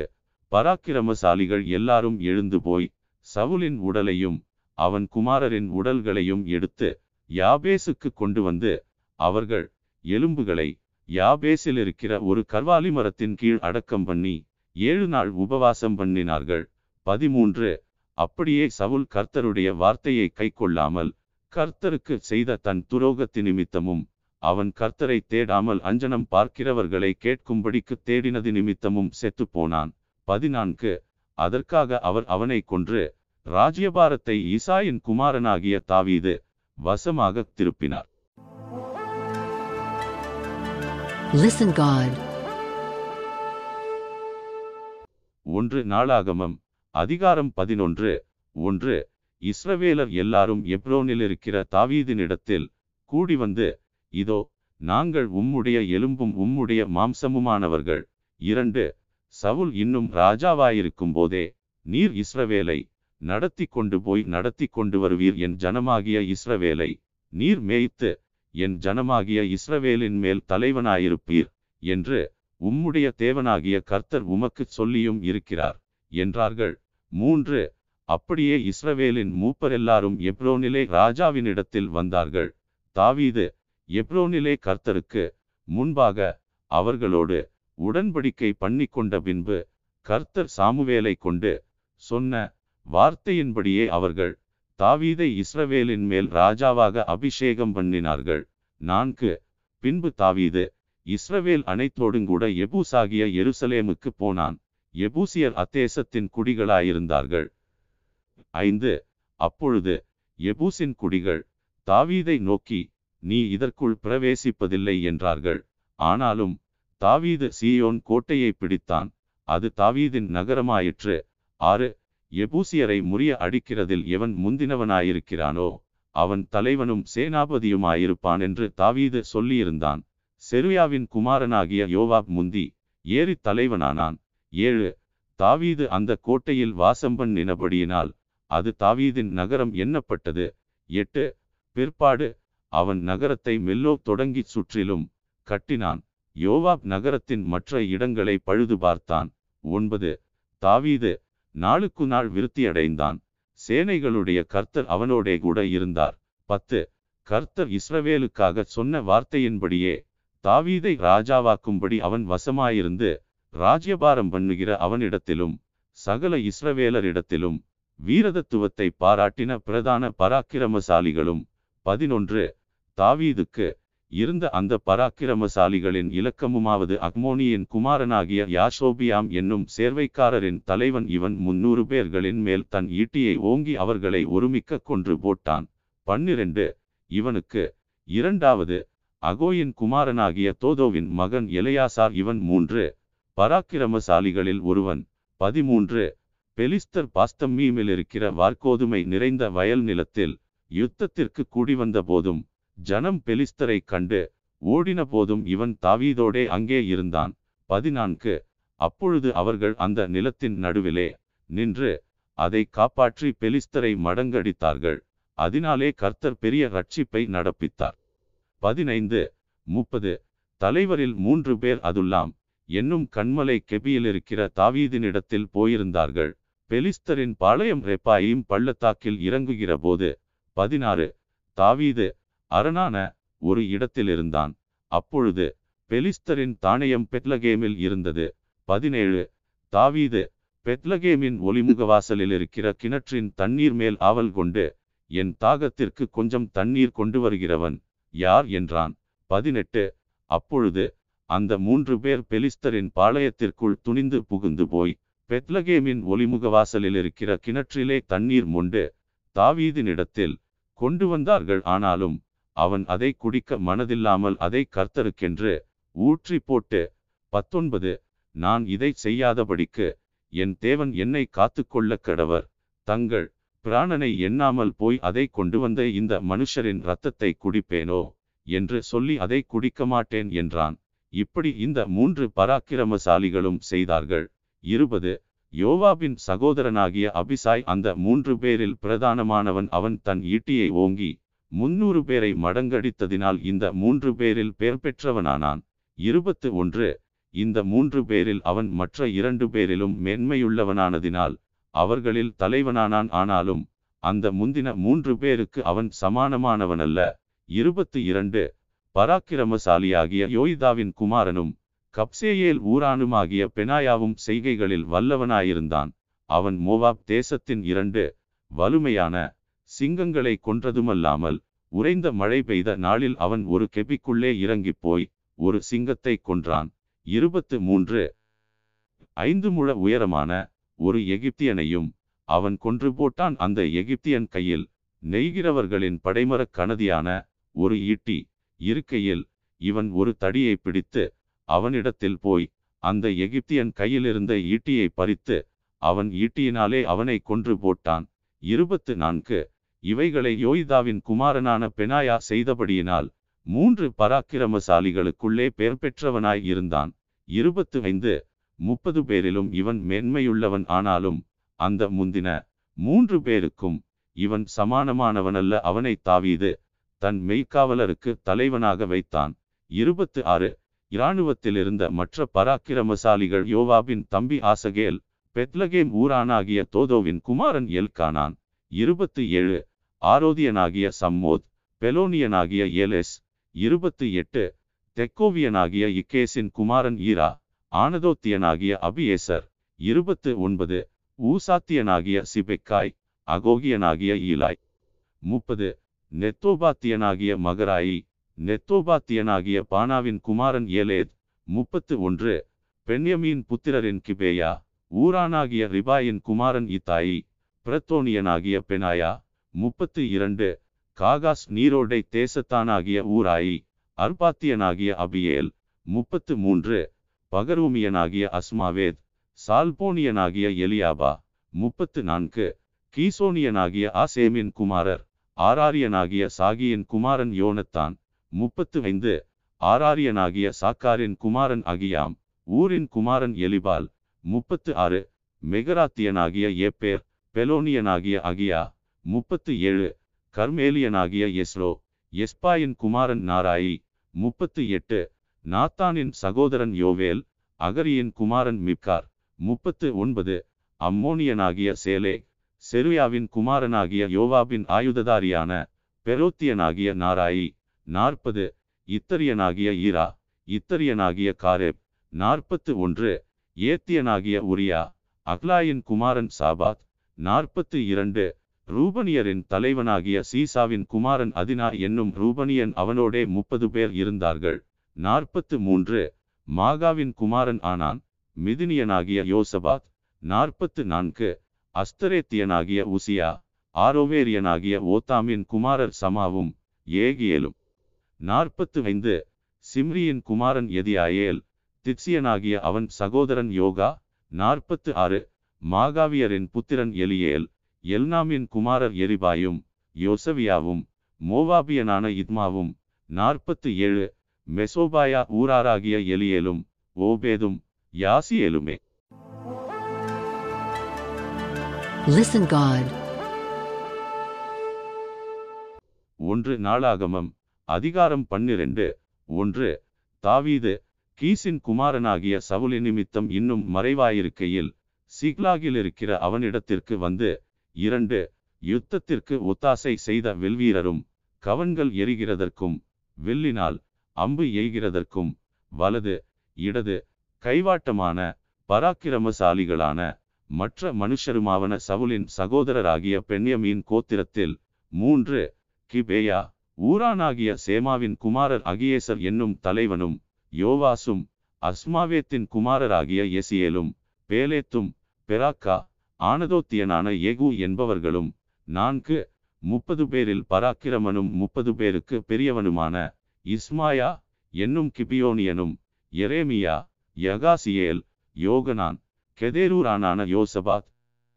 ஐந்து எலுசாயி எரிமோத் பிகலியா செமரியா அருப்பியனான செப்பத்தியா. ஆறு எல்கானா எஷியா அசாரியேல் யோவேசேர் யசோபெயாம் என்னும் கோரேகியரும் ஏழு யோவேலா செபதியா என்னும் கேதோர் ஊரானான ஏரோகாமின் குமாரருமே எட்டு காத்தியரில் பரிசையும் ஈட்டியும் பிடித்து சிங்கமுகம் போன்ற முகமும் மலைகளில் இருக்கிற வெளிமான் வேகம் போன்ற வேகமும் உள்ளவர்களாயிருந்து யுத்த சேவகரான பராக்கிரமசாலிகள் சிலரும் வனாந்தரத்திலுள்ள அரணான இடத்தில் இருக்கிற தாவீது பட்சமாய்ச் சேர்ந்தார்கள். ஒன்பது யாரென்றால் எத்சேர் என்னும் தலைவன். அவனுக்கு இரண்டாவது உபதியா மூன்றாவது எலியாப். பத்து. நாலாவது மிஸ்மன்னா. ஐந்தாவது எரேமியா. பதினொன்று. ஆறாவது அத்தாயி. ஏழாவது எலியேல். பன்னிரண்டு. எட்டாவது யோகனான். ஒன்பதாவது எல்சபாத். பதிமூன்று. பத்தாவது எரேமியா. பதினோராவது மக்பன்னாயி. பதினான்கு. காத் புத்திரரான இவர்கள் இராணுவத் தலைவராயிருந்தார்கள். அவர்களில் சிறியவன் நூறு பேருக்கும் பெரியவன் ஆயிரம் பேருக்கும் சேர்வைக்காரராயிருந்தார்கள். பதினைந்து யோர்தான் கரை புரண்டு போயிருக்கிற முதலாம் மாதத்தில் அதை கடந்து கிழக்கேயும் மேற்கேயும் பள்ளத்தாக்குகளில் இருக்கிற யாவரையும் துரத்திவிட்டவர்கள் இவர்களே. பதினாறு பின்னும் பெண்யமீன் புத்திரரிலும் யூதா புத்திரரிலும் சிலர் அரணான ஸ்தலத்தில் இருக்கிற தாவீதினிடத்தில் வந்தார்கள். பதினேழு தாவீது புறப்பட்டு அவர்களுக்கு எதிர்கொண்டு போய் அவர்களுக்கு உத்தரவு கொடுத்து நீங்கள் எனக்கு உதவி செய்ய சமாதானமாய் என்னிடத்தில் வந்தீர்களானால் என் இருதயம் உங்களோடு இசைந்திருக்கும் என் கைகளில் கொடுமை இல்லாதிருக்க என்னை என் சத்துருக்களுக்கு காட்டிக் கொடுக்க வந்தீர்களேயாகில் நம்முடைய பிதாக்களின் தேவன் அதை பார்த்து கண்டிப்பாராக என்றான். பதினெட்டு. அப்பொழுது அதிபதிகளுக்கு தலைவனான அமாசாயின் மேல் ஆவி இறங்கினதினால் அவன் தாவீதே நாங்கள் உம்முடையவர்கள். ஈசாயின் குமாரனே உமது பட்சமாயிருப்போம் உமக்குச் சமாதானம். சமாதானம் உமக்கு உதவி செய்கிறவர்களுக்கும் சமாதானம் உம்முடைய தேவன் உமக்கு துணை நிற்கிறார் என்றான். அப்பொழுது தாவீது அவர்களை சேர்த்து கொண்டு அவர்களை தண்டுக்கு தலைவராக்கினான். பத்தொன்பது சவுலின் மேல் யுத்தம் பண்ண போகிற பெலிஸ்தருடனே கூட தாவீது வருகிற போது மனாசேயிலும் சிலர் அவன் பட்சமாய் சேர்ந்தார்கள். பெலிஸ்தரின் பிரபுக்கள் யோசனை பண்ணி அவன் நம்முடைய தலைகளுக்கு மோசமாய் தன் ஆண்டவனாகிய சவுலின் பட்சமாய் போவான் என்று அவனை அனுப்பிவிட்டார்கள். அதனால் அவர்கள் இவர்களுக்கு உதவி செய்யவில்லை. இருபது அப்படியே அவன் சிக்லாகுக்கு திரும்பி போகையில் மனாசேயில் அத்னா யோசபாத் எதியாவேல் மிகாயேல் யோசபாத் எலிகு சில்தாயி என்னும் மனாசே கோத்திரத்தாரின் ஆயிரத்து சேர்வைக்காரர் அவன் பட்சமாய் வந்தார்கள். இருபத்து ஒன்று அந்த தண்டுக்கு விரோதமாய் இவர்கள் தாவீதுக்கு உதவி செய்தார்கள். இவர்கள் எல்லாரும் பராக்கிரமசாலிகளும் இராணுவத்தில் சேர்வைக்காரருமாயிருந்தார்கள். இருபத்து இரண்டு அக்காலத்திலே நாளுக்கு நாள் தாவீதுக்கு உதவி செய்யும் மனுஷர் அவனிடத்தில் வந்து சேர்ந்தபடியால் அவர்கள் தேவசேனையைப் போல மகா சேனையானார்கள். இருபத்து மூன்று கர்த்தருடைய வாக்கின்படியே சவுலின் ராஜ்யபாரத்தை தாவீதினிடமாய் திருப்ப எப்ரோனில் இருக்கிற அவனிடத்துக்கு வந்த யுத்த சன்னத்தரான தலைவரின் இலக்கமாவன இருபத்து நான்கு யூதாபுத்திரரில் பரிசையும் ஈட்டியும் பிடித்து யுத்த சன்னத்தரானவர்கள் ஆறாயிரத்து எண்ணூறு பேர் இருபத்து ஐந்து சிமியோன் புத்திரரில் பராக்கிரமசாலிகளாகிய யுத்த வீரர் ஏழாயிரத்து நூறு பேர் இருபத்து ஆறு லேவி புத்திரரில் நாலாயிரத்து அறுநூறு பேர் இருபத்து ஏழு ஆரோன் சந்ததியாரின் அதிபதியாகிய யோயதாவும் அவனோடிருந்த மூவாயிரத்து எழுநூறு பேரும் இருபத்து எட்டு பராக்கிரமசாலியான சாதோக் என்னும் வாலிபனும் அவன் தகப்பன் வம்சத்தாரான இருபத்திரண்டு தலைவருமே இருபத்து ஒன்பது பெண்யமியின் புத்திரரான சவுலின் சகோதரரில் மூவாயிரம் பேர் அதுவரைக்கும் அவர்களில் மிச்சமானவர்கள் சவுலின் குடும்பத்தை காப்பாற்ற பார்த்தார்கள். முப்பது எப்ராயிம் புத்திரரில் தங்கள் பிதாக்களின் வம்சத்தில் பெயர் பெற்ற மனுஷரான பராக்கிரமசாலிகள் இருபதினாயிரத்து எண்ணூறு பேர். முப்பத்து ஒன்று. மனாசேயின் பாதிக்கோத்திரத்தில் தாவீதை ராஜாவாக்குகிறதற்கு வரும்படி பேர் பேராக குறிக்கப்பட்டவர்கள் பதினெண்ணாயிரம் பேர். முப்பத்து இரண்டு. இசக்கார் புத்திரரில் இஸ்ரவேலர் செய்ய வேண்டியது இன்னதென்று அறிந்து காலாகாலங்களுக்கு தகுந்த யோசனை சொல்லத்தக்க தலைவர்கள் இருநூறு பேரும். இவர்கள் வாக்குக்கு செவி கொடுத்த இவர்களுடைய எல்லா சகோதரருமே முப்பத்து மூன்று செபுலோன் புத்திரரில் சகலவித யுத்த ஆயுதங்களாலும் யுத்தம் செய்கிறதற்கும் தங்கள் அணியை காத்து நிற்கிறதற்கும் பழகி வஞ்சனை செய்யாமல் யுத்தத்திற்கு போகத்தக்கவர்கள் ஐம்பதினாயிரம் பேர் முப்பத்து நான்கு நப்தலி புத்திரரில் ஆயிரம் தலைவர்கள் பரிசையும் ஈட்டியும் பிடித்த அவர்களோடே கூட இருந்தவர்கள் முப்பத்தேழாயிரம் பேர் முப்பத்து ஐந்து தான் புத்திரரில் யுத்தத்திற்கு தேறினவர்கள். இருபத்து எண்ணாயிரத்து அறுநூறு பேர். முப்பத்து ஆறு ஆசேர் புத்திரரில் யுத்தத்திற்கு தேறினவர்களாய் சேவகம் பண்ண போகத்தக்கவர்கள் நாற்பதினாயிரம் பேர். முப்பத்து ஏழு யோர்தானுக்கு அக்கறையான ரூபனியரிலும் காத்தியரிலும் மனாசேயின் பாதிக்கோத்திரத்தாரிலும் யுத்தம் பண்ண சகலவித ஆயுதங்களையும் தரித்தவர்கள் நூற்றிருபதினாயிரம் பேர். முப்பத்து எட்டு தாவீதை இஸ்ரவேலின் மேல் ராஜாவாக்குகிறதற்கு இந்த யுத்த மனுஷர் எல்லாரும் அணி அணியாய் வைக்கப்பட்டவர்களாக உத்தம இருதயத்தோடே எப்ரோனுக்கு வந்தார்கள். இஸ்ரவேலில் மற்ற யாவரும் தாவீதை ராஜாவாக்குகிறதற்கு ஒருமனப்பட்டிருந்தார்கள். முப்பத்து ஒன்பது அவர்கள் அங்கே தாவீதோடே கூட மூன்று நாள் இருந்து போஜனபானம் பண்ணினார்கள். அவர்கள் சகோதரர் அவர்களுக்காக சகலத்தையும் ஆயத்தம் பண்ணியிருந்தார்கள். நாற்பது. இசக்கார் செபுலோன் நப்தலியின் எல்லை மட்டும் அவர்களுக்கு சமீபமாயிருந்தவர்களும் கழுதைகள் மேலும் ஒட்டகங்கள் மேலும் கோவேறு கழுதைகள் மேலும் மாடுகள் மேலும் தின்பண்டங்களாகிய மா அத்திப்பழ அடைகள் வற்றலான திராட்சப் பழங்கள் திராட்சரசம் எண்ணெய் ஆடு மாடுகள் ஆகிய இவைகளை வேண்டிய மட்டும் ஏற்றி கொண்டு வந்தார்கள் இஸ்ரவேலிலே மகிழ்ச்சியுண்டாயிற்று Listen God.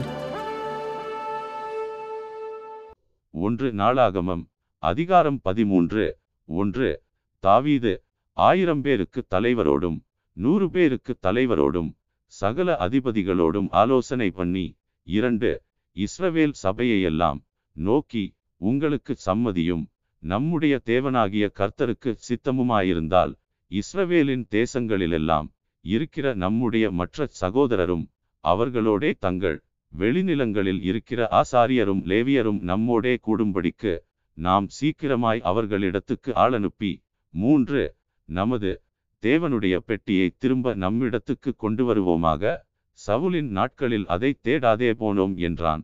நான்கு இந்த காரியம் சகல ஜனத்தின் பார்வைக்கும் செம்மையாயிருந்தபடியால் சபையார் எல்லாரும் அப்படியே செய்வோம் என்றார்கள். ஐந்து அப்படியே தேவனுடைய பெட்டியை கீரியாத்தியாரியுமிலிருந்து கொண்டு வரும்படி தாவீது எகிப்தைச் சேர்ந்த சீகோர் நதிதுவக்கி ஆமாத்தின் எல்லை மட்டுமுள்ள இஸ்ரவேலை எல்லாம் கூட்டி ஆறு கேருபீன்களின் நடுவே வாசம் பண்ணுகிற கர்த்தராகிய தேவனுடைய நாமம் தொழுது கொள்ளப்படுகிற அவருடைய பெட்டியை யூதாவில் இருக்கிற கீரியாத்தியாரீமுக்கு அடுத்த பாலாவிலிருந்து கொண்டு வரும்படிக்கு அவனும் இஸ்ரவேலர் அனைவரும் அவ்விடத்திற்கு போனார்கள்.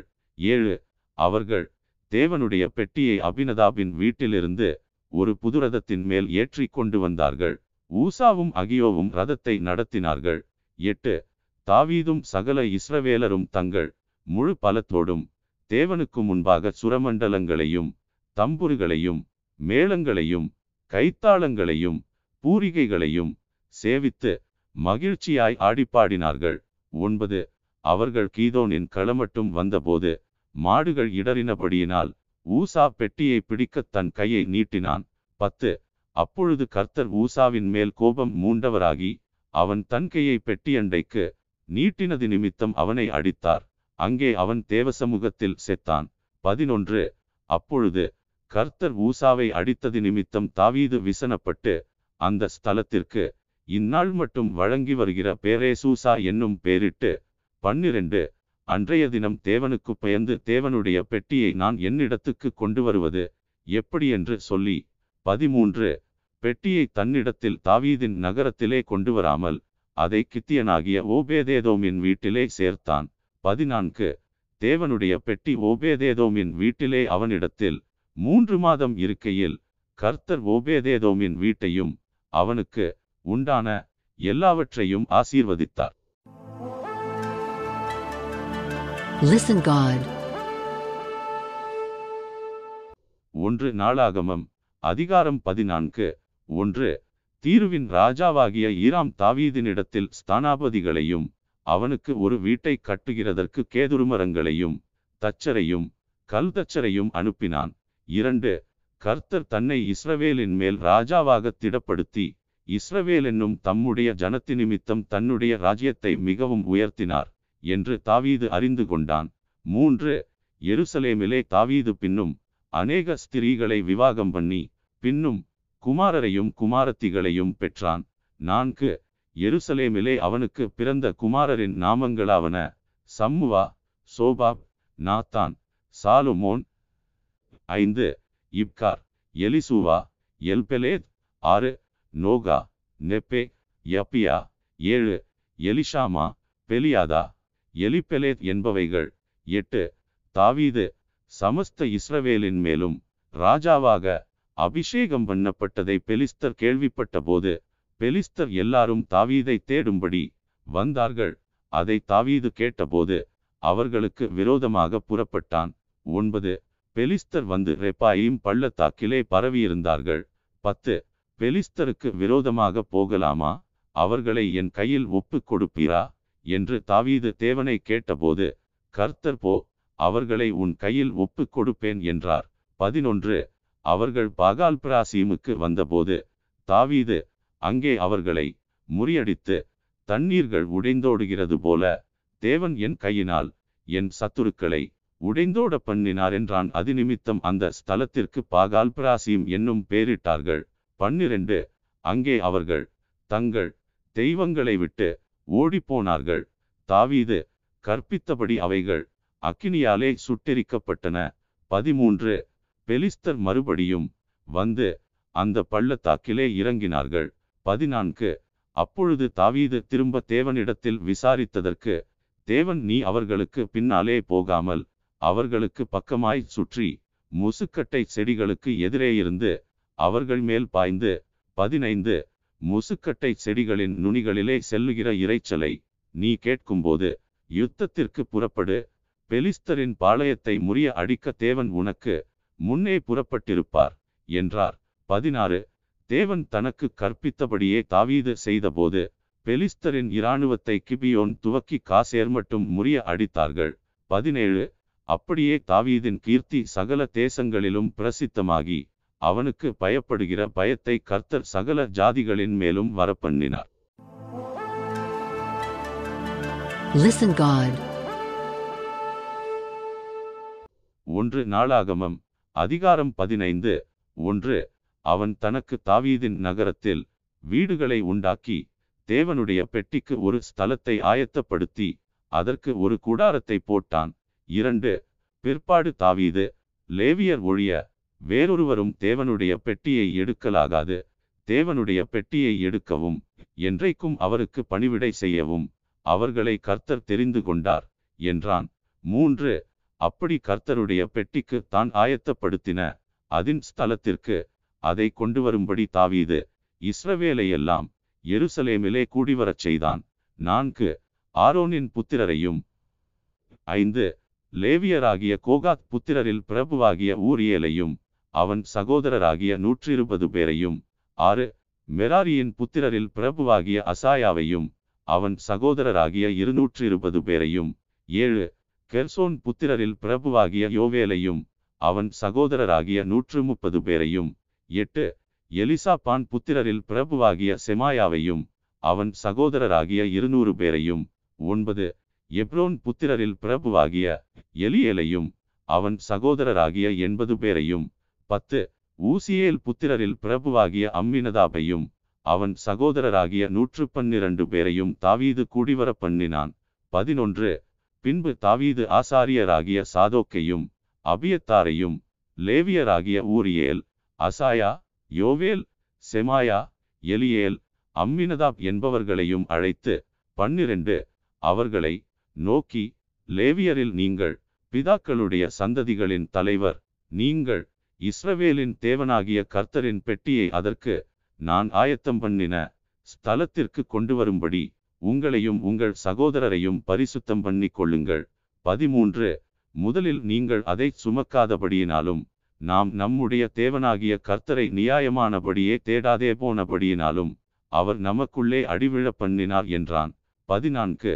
அப்படியே ஆசாரியரும் லேவியரும் இஸ்ரவேலின் தேவனாகிய கர்த்தரின் பெட்டியை கொண்டுவர தங்களை சுத்தம் பண்ணி கொண்டார்கள். பதினைந்து.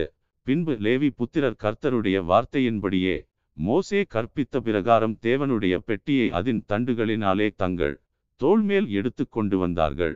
பதினாறு.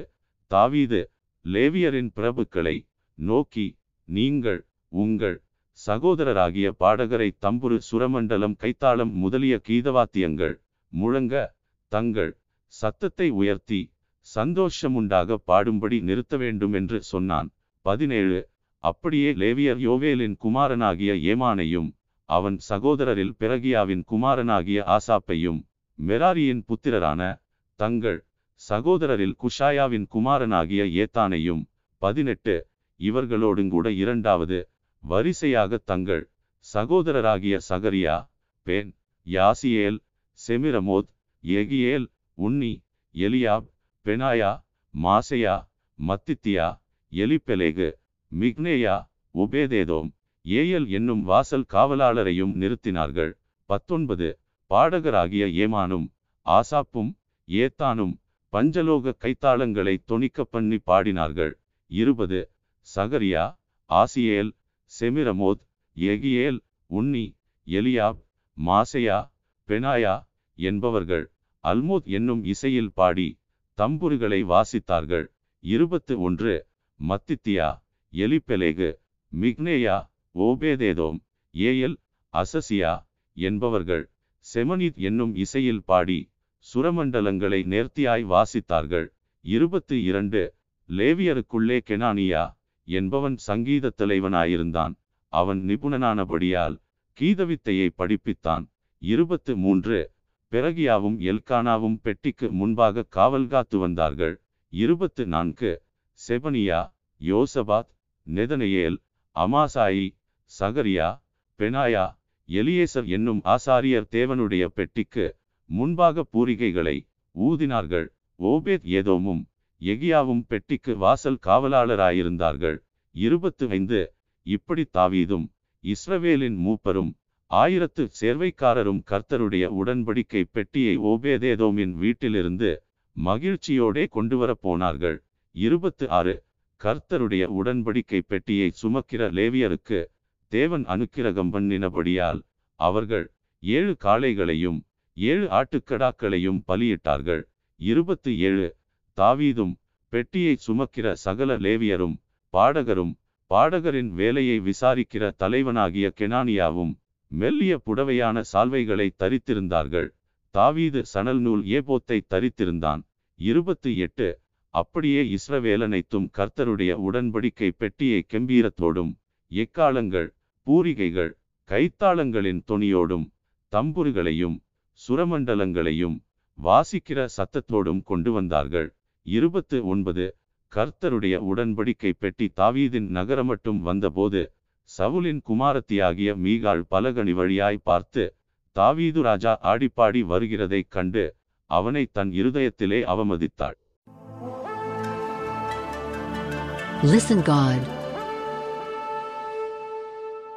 ஒன்று நாளாகமம் அதிகாரம் பதினாறு ஒன்று அவர்கள் தேவனுடைய பெட்டியை உள்ளே கொண்டு வந்தபோது தாவீது அதற்கு போட்ட கூடாரத்தின் நடுவே அவர்கள் அதை வைத்து தேவனுடைய சந்நிதியில் சர்வாங்க தகன பலிகளையும் சமாதான பலிகளையும் செலுத்தினார்கள்.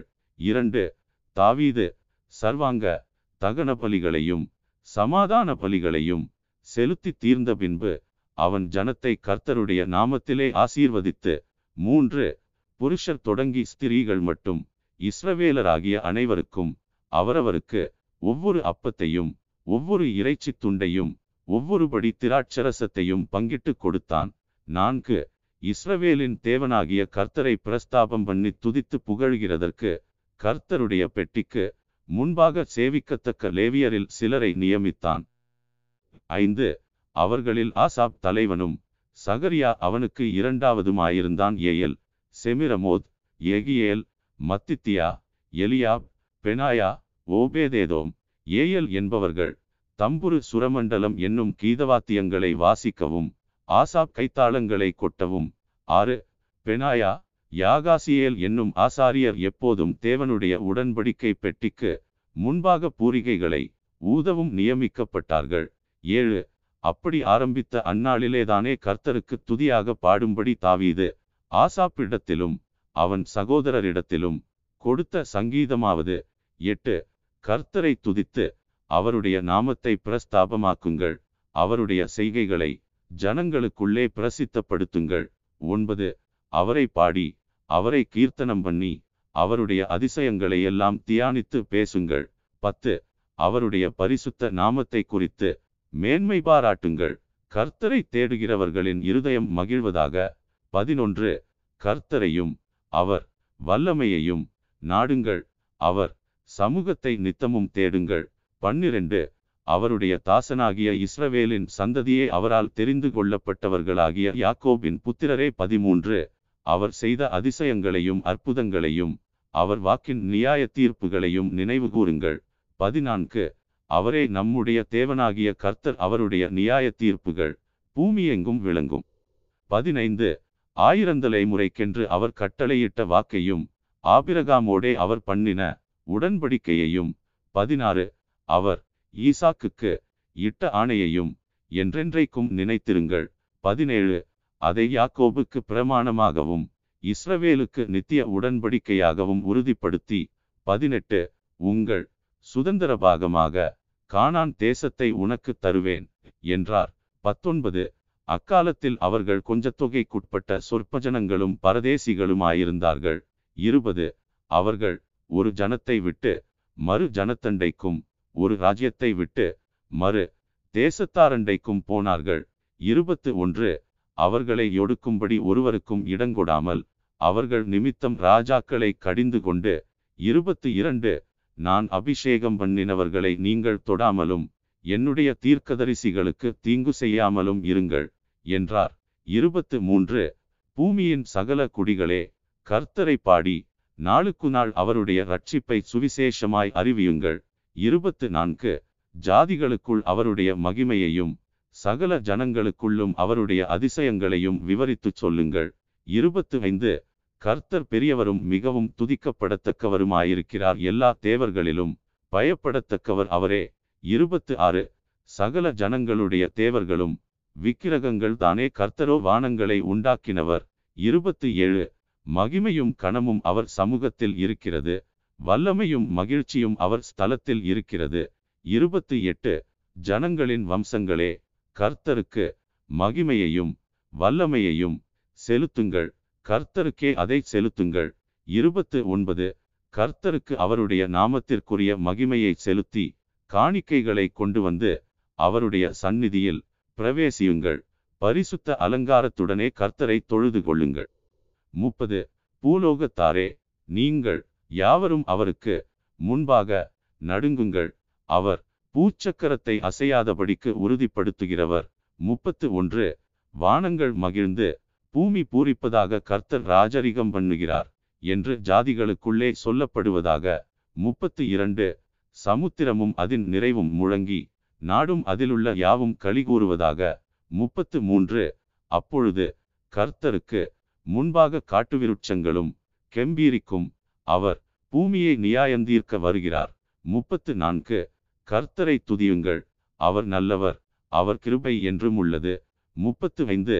எங்கள் ரட்சிப்பின் தேவனே நாங்கள் உமது பரிசுத்த நாமத்தை போற்றி உம்மை துதிக்கிறதினால் மேன்மை பாராட்டும்படிக்கு எங்களை ரட்சித்து எங்களை சேர்த்து கொண்டு ஜாதிகளுக்கு எங்களை நீங்களாக்கியருளும் என்று சொல்லுங்கள். முப்பத்து ஆறு இஸ்ரவேலின் தேவனாகிய கர்த்தருக்கு சதாகாலங்களிலும் ஸ்தோத்திரம் உண்டாவதாக அதற்கு ஜனங்கள் எல்லாரும் ஆமென் என்று சொல்லி கர்த்தரை துதித்தார்கள். முப்பத்து ஏழு பின்பு பெட்டிக்கு முன்பாக நித்தம் அன்றாடக முறையாய் சேவிக்கும்படி அவன் அங்கே கர்த்தருடைய உடன்படிக்கை பெட்டிக்கு முன்பாக ஆசாப்பையும் அவன் சகோதரரையும் ஓபேதேதோமையும் அவர்களுடைய சகோதரராகிய அறுபத்தெட்டு பேரையும் வைத்து முப்பத்து எட்டு எதித்தூனின் குமாரனாகிய இந்த ஓபேதேதோமையும் ஓசாவையும் வாசல் காக்கிறவர்களாக வைத்தான். முப்பத்து ஒன்பது கிபியோனிலுள்ள மேட்டின் மேலிருக்கிற கர்த்தருடைய வாசஸ்தலத்திற்கு முன்பாக இருக்கிற சர்வாங்க தகன பலிபீடத்தின் மேல் சர்வாங்க தகனங்களை நித்தமும் அந்திசந்தியில் கர்த்தர் இஸ்ரவேலுக்கு கற்பித்த நியாய பிரமாணத்தில் எழுதியிருக்கிறபடியெல்லாம் கர்த்தருக்கு செலுத்துவதற்காக நாற்பது. அங்கே அவன் ஆசாரியனாகிய சாதோக்கையும் அவன் சகோதரராகிய ஆசாரியரையும் வைத்து நாற்பத்து ஒன்று. இவர்களோடுங்கூட ஏமானையும் எதித்தூனையும் பேர் பேராக குறித்து தெரிந்து கொள்ளப்பட்ட மற்ற சிலரையும் கர்த்தருடைய கிருபை என்றும் உள்ளது என்று அவரை துதிக்கவும்.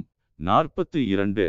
பூரிகைகளையும் கைத்தாளங்களையும் தேவனை பாடுகிறதற்குரிய கீதவாத்தியங்களையும் தொனிக்கச் செய்யவும் அவர்களுடன் ஏமானையும் எதித்தூனையும் வைத்து எதித்தூனின் குமாரரை வாசல் காக்கிறவர்களாக கட்டளையிட்டான். நாற்பத்து மூன்று பின்பு ஜனங்கள் எல்லாரும் அவரவர் தங்கள் வீட்டிற்கு போனார்கள். தாவீதும் தன் வீட்டாரை ஆசீர்வதிக்க திரும்பினான். Listen God. ஒன்று நாளாகமம். அதிகாரம் பதினேழு. ஒன்று. தாவீது தன் வீட்டிலே வாசமாயிருக்கிற போது அவன் தீர்க்கதரிசியாகிய நாத்தானை நோக்கி பாரும் நான் கேதுருமர வீட்டிலே வாசம் பண்ணுகிறேன் கர்த்தருடைய உடன்படிக்கை பெட்டியோ திரைகளின் கீழ் இருக்கிறது என்றான். இரண்டு. அப்பொழுது நாத்தான் தாவீதை நோக்கி உம்முடைய இருதயத்தில் இருக்கிறதையெல்லாம் செய்யும் தேவன் உம்மோடு இருக்கிறார் என்றான். மூன்று. அன்று ராத்திரியிலே தேவனுடைய வார்த்தை நாத்தானுக்கு உண்டாகி அவர் நான்கு நீ போய் என் தாசனாகிய தாவீதை நோக்கி கர்த்தர் சொல்லுகிறது என்னவென்றால் நான் வாசமாயிருக்க நீ எனக்கு ஆலயத்தை கட்ட வேண்டாம். ஐந்து நான் இஸ்ரவேலை வரப்பண்ணின நாள் முதற்கொண்டு இந்நாள் வரைக்கும் நான் ஒரு ஆலயத்திலே வாசம் பண்ணாமல் ஒரு கூடாரத்திலிருந்து மறு கூடாரத்துக்கும் ஒரு வாசஸ்தலத்திலிருந்து மறு வாசஸ்தலத்துக்கும் போனேன்.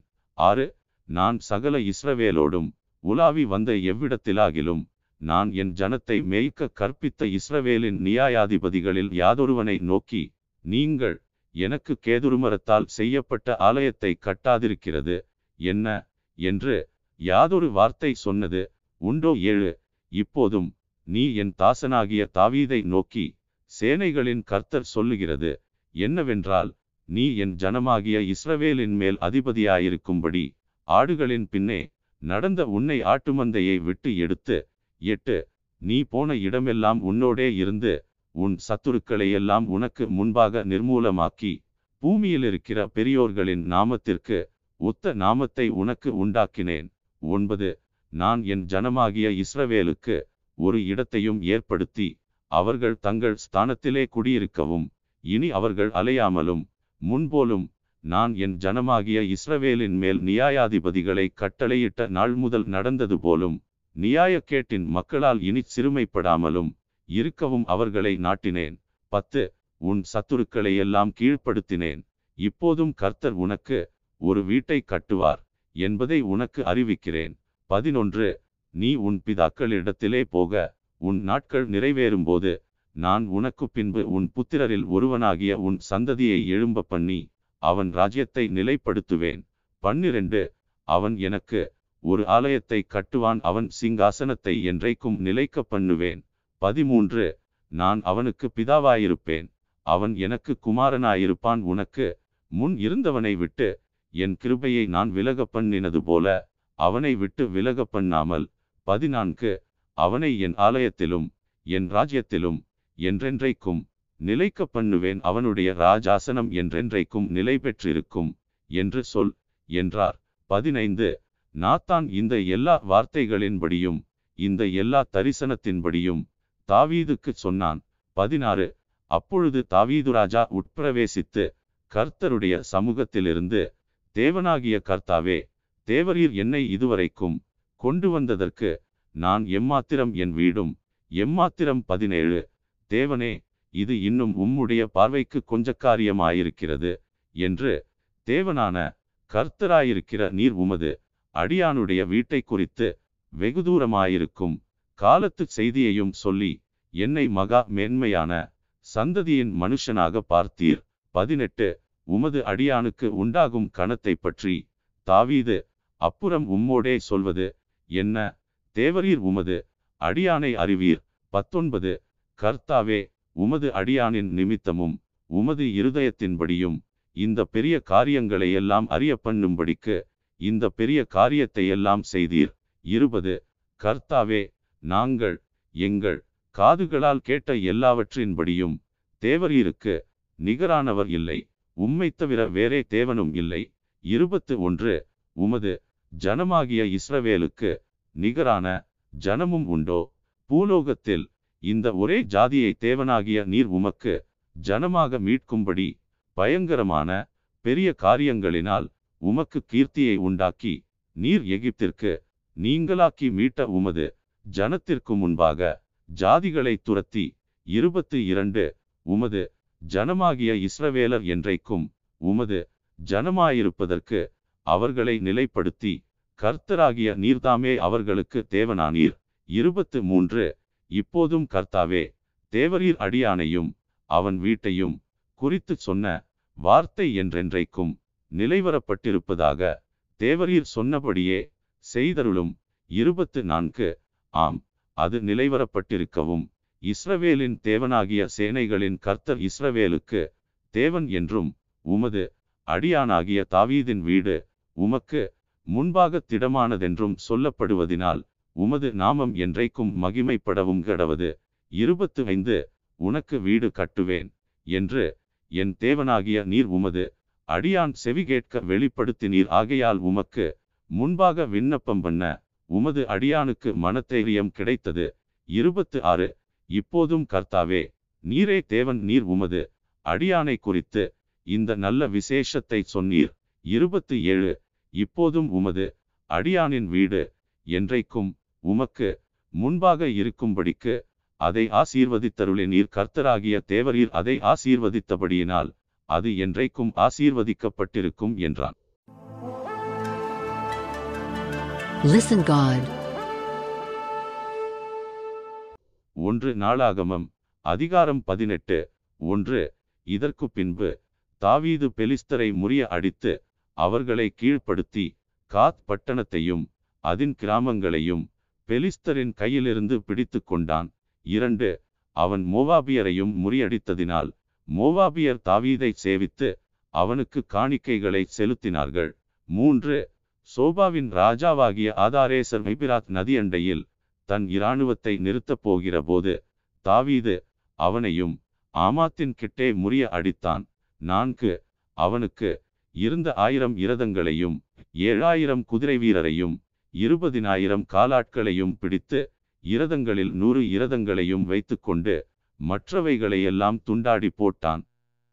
ஐந்து சோபாவின் ராஜாவாகிய ஆதாரேசருக்கு உதவி செய்ய தமஸ்கு பட்டணத்தாராகிய சீரியர் வந்தார்கள். தாவீது சீரியரில் இருபத்தீராயிரம் பேரை வெட்டி போட்டு ஆறு தமஸ்குவுக்கடுத்த சீரியாவிலே தானியங்களை வைத்தான். சீரியர் தாவீதை சேவித்து அவனுக்கு காணிக்கைகளை செலுத்தினார்கள். தாவீது போன இடத்திலெல்லாம் கர்த்தர் அவனை காப்பாற்றினார். ஏழு ஆதாரேசரின் சேவகருக்கு இருந்த பொன் பரிசைகளை தாவீது எடுத்து அவைகளை எருசலேமுக்கு கொண்டு வந்தான். எட்டு ஆதாரேசரின் பட்டணங்களாகிய திக்காத்திலும் கூனிலும் இருந்து தாவீது வெகு திரளான வெண்கலத்தையும் எடுத்து கொண்டு வந்தான். அதனாலே சாலுமோன் வெண்கல கடல் தொட்டியையும் தூண்களையும் வெண்கல தட்டுமுட்டுகளையும் உண்டாக்கினான்.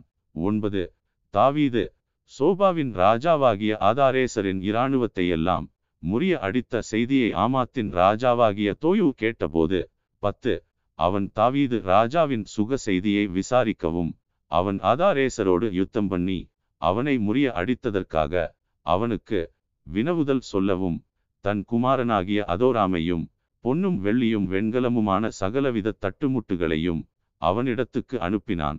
ஆதாரேசர் தோயுவின் மேல் யுத்தம் பண்ணுகிறவனாயிருந்தான். பதினொன்று. அந்த தட்டுமுட்டுகளையும் தான் ஏதோமியர் மோவாபியர் அம்மோன் புத்திரர் பெலிஸ்தர் அமலேக்கியர் என்னும் சகல ஜாதிகளின் கையிலும் வாங்கின வெள்ளியையும் பொன்னையும் கூட தாவீது ராஜா கர்த்தருக்கு பரிசுத்தம் என்று நேர்ந்து கொண்டான். பன்னிரண்டு. செருயாவின் குமாரன் அபிசாயி உப்பு பள்ளத்தாக்கிலே பதினெண்ணாயிரம் ஏதோமியரை முறிய அடித்தான். பதிமூன்று. ஆகையால் தாவீது ஏதோமிலே தானயம் போட்டான். ஏதோமியர் எல்லாரும் அவனை சேவிக்கிறவர்களானார்கள். தாவீது போன இடத்திலெல்லாம் கர்த்தர் அவனை காப்பாற்றினார். பதினான்கு. தாவீது இஸ்ரவேலை எல்லாம் ஆண்டு தன்னுடைய ஜனத்திற்கெல்லாம் நியாயமும் நீதியும் செய்தான். பதினைந்து. செருயாவின் குமாரன் யோவாப் இராணுவ தலைவனாயிருந்தான். ஆகிலூதின் குமாரனாகிய யோசபாத் மந்திரியாயிருந்தான். பதினாறு. அகிதூபின் குமாரன் சாதோக்கும் அபியத்தாரின் குமாரன் அபிமெலேக்கும் ஆசாரியராயிருந்தார்கள். சவிஷா சம்பிரதியாயிருந்தான். பதினேழு. யோய்தாவின் குமாரன் பெனாயா கிரேத்தியருக்கும் பிலேத்தியருக்கும் தலைவனாயிருந்தான். தாவீதின் புத்திரர் ராஜாவினிடத்தில் பிரதானிகளாயிருந்தார்கள். Listen God. ஒன்று நாளாகமம். அதிகாரம் பத்தொன்பது. ஒன்று அதன் பின்பு அம்மோன் புத்திரரின் ராஜாவாகிய நாகாஸ் மறித்து அவன் குமாரன் அவன் ஸ்தானத்தில் ராஜாவானான். இரண்டு அப்பொழுது தாவீது ஆனூனின் தகப்பனாகிய நாகாஸ் எனக்கு தயவு செய்தது போல நானும் அவன் குமாரனாகிய இவனுக்கு தயவு செய்வேன் என்று சொல்லி அவன் தகப்பனுக்காக அவனுக்கு ஆறுதல் சொல்ல ஸ்தானாபதிகளை அனுப்பினான். தாவீதின் ஊழியக்காரர் ஆனூனுக்கு ஆறுதல் சொல்ல அம்மோன் புத்திரரின் தேசத்திலே வந்தபோது மூன்று அம்மோன் புத்திரரின் பிரபுக்கள் ஆனூனை பார்த்து தாவீது ஆறுதல் சொல்லுகிறவர்களை உம்மிடத்தில் அனுப்பினது உம்முடைய தகப்பனை கணம் பண்ணுகிறதாய் உமக்கு தோன்றுகிறதோ தேசத்தை ஆராயவும் அதை கவிழ்த்து போடவும் உளவு பார்க்கவும் அல்லவோ அவன் ஊழியக்காரர் உம்மிடத்தில் வந்தார்கள் என்று சொன்னார்கள். நான்கு அப்பொழுது ஆனூன் தாவீதின் ஊழியக்காரரை பிடித்து அவர்கள் தாடியை சிரைத்து அவர்களுடைய வஸ்திரங்களை இருப்பிடமட்டும் வைத்துவிட்டு மற்ற பாதியை கத்தரித்து போட்டு அவர்களை அனுப்பிவிட்டான். ஐந்து. அந்த மனுஷர் வருகையில் அவர்கள் செய்தி தாவீதுக்கு அறிவிக்கப்பட்டது. அப்பொழுது அந்த மனுஷர் மிகவும் வெட்கப்பட்டபடியினால் அவர்களுக்கு எதிராக ராஜா ஆட்களை அனுப்பி உங்கள் தாடி வளருமட்டும் நீங்கள் எரிகோவிலிருந்து பிற்பாடு வாருங்கள் என்று சொல்லச் சொன்னான். ஆறு. அம்மோன் புத்திரர் தாங்கள் தாவீதுக்கு அருவருப்பானதை கண்டபோது ஆனூனும் அம்மோன் புத்திரரும் மெசொப்பொத்தாமியாவிலும் மாக்கா சோபா என்னும் சீரியரின் தேசத்திலுமிருந்து தங்களுக்கு இரதங்களும் குதிரை வீரரும் கூலிக்கு வரும்படி ஆயிரம் தாளந்து வெள்ளி அனுப்பி ஏழு முப்பத்தீராயிரம் இரதங்களையும் மாக்காவின் ராஜாவையும் அவன் ஜனத்தையும் கூலிப்படையாக அழைப்பித்தான் இவர்கள் வந்து மேதேபாவுக்கு முன்புறத்திலே பாளையமிறங்கினார்கள். அம்மோன் புத்திரரும் தங்கள் பட்டணங்களிலிருந்து கூடிக்கொண்டு யுத்தம் பண்ண வந்தார்கள். எட்டு அதை தாவீது கேட்டபோது யோவாபையும் பலசாலிகளின் இராணுவம் முழுவதையும் அனுப்பினான். ஒன்பது அம்மோன் புத்திரர் புறப்பட்டு வந்து பட்டணத்து வாசலண்டையில் அணிவகுத்தார்கள். வந்த ராஜாக்கள் தனித்து வெளியிலே போருக்கு ஆயத்தமாய் நின்றார்கள்.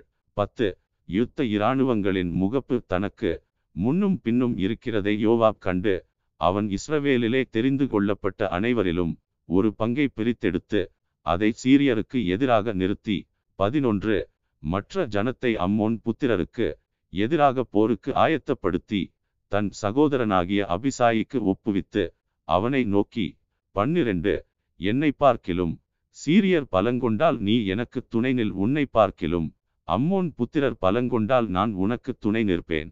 பதிமூன்று.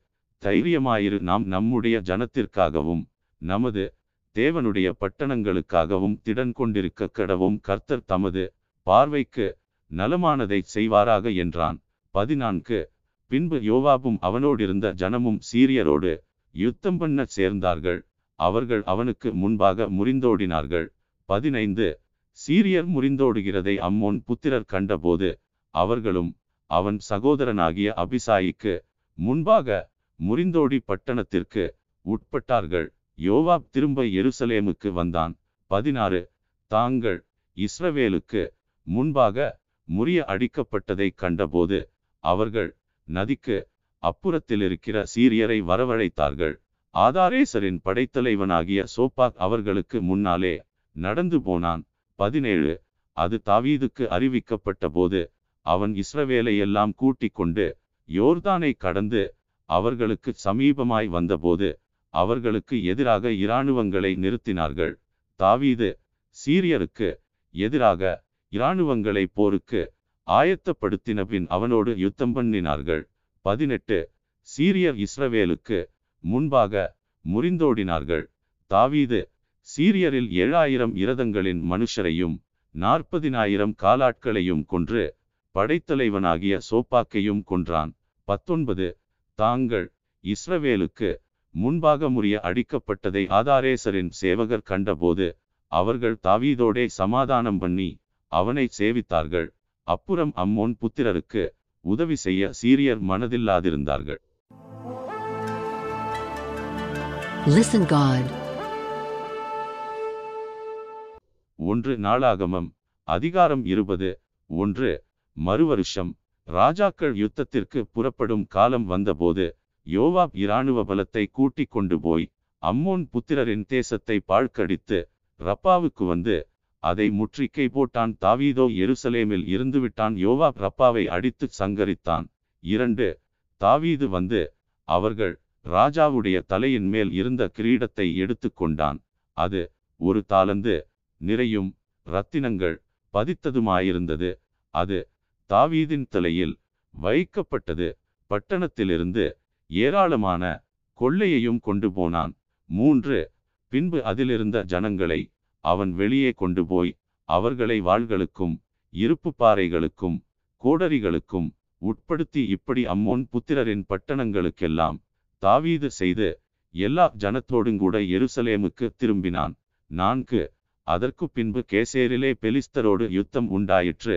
அப்பொழுது ஊசாத்தியனாகிய சிபெக்காய் இராட்சத புத்திரரில் ஒருவனான சிப்பாயி என்பவனை கொன்றான். அதனால் அவர்கள் வசப்படுத்தப்பட்டார்கள். ஐந்து. திரும்ப பெலிஸ்தரோடு யுத்தமுண்டாகிற போது யாவீரின் குமாரனாகிய எல்கானான் காத்தூரானாகிய கோலியாத்தின் சகோதரனான லாகேமியை கொன்றான். அவன் ஈட்டி தாங்கு நெய்கிறவர்களின் படைமரம் அவ்வளவு பெரிதாயிருந்தது. ஆறு. மறுபடியும் ஒரு யுத்தம் காத்திலே நடந்தபோது அங்கே நெட்டையனான ஒரு மனுஷன் இருந்தான். அவனுக்கு அவ்வாறு விரலாக இருபத்து நாலு விரல்கள் இருந்தது.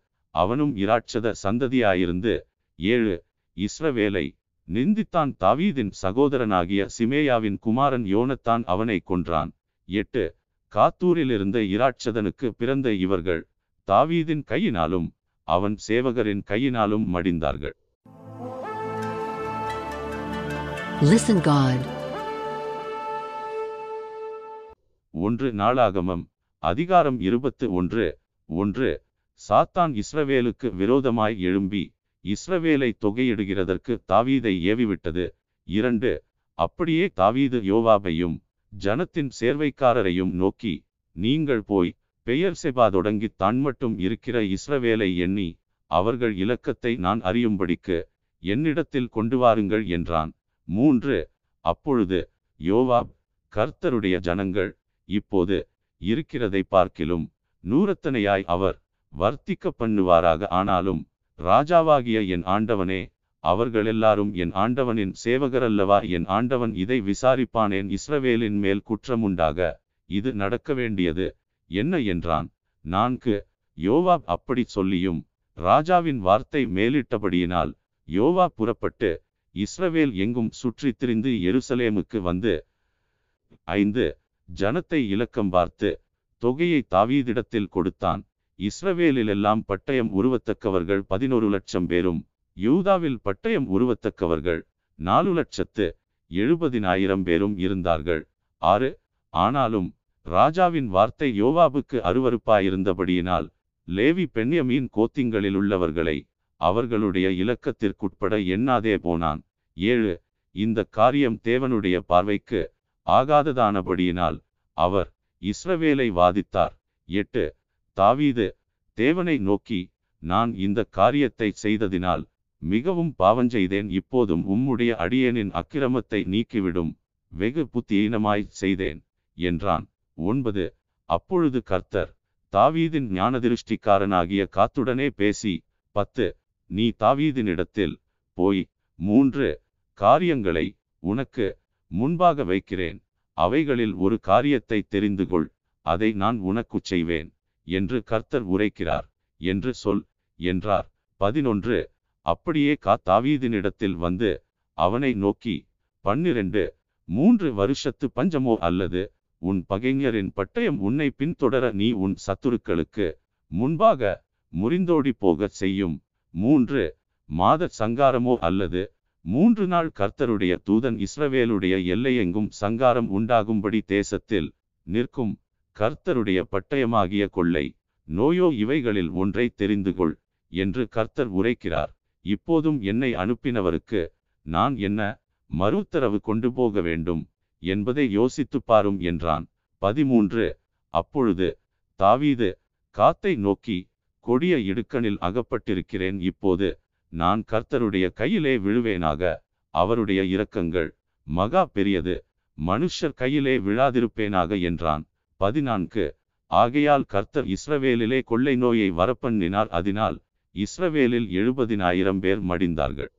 பதினைந்து எருசலேமையும் அழிக்க தேவன் ஒரு தூதனை அனுப்பினார் ஆனாலும் அவன் அழிக்கையில் கர்த்தர் பார்த்து அந்த தீங்குக்கு மனஸ்தாபப்பட்டு சங்கரிக்கிற தூதனை நோக்கி போதும் இப்போது உன் கையை நிறுத்து என்றார். கர்த்தருடைய தூதன் எபூசியனாகிய ஒர்னானின் களத்தண்டையிலே நின்றான். பதினாறு.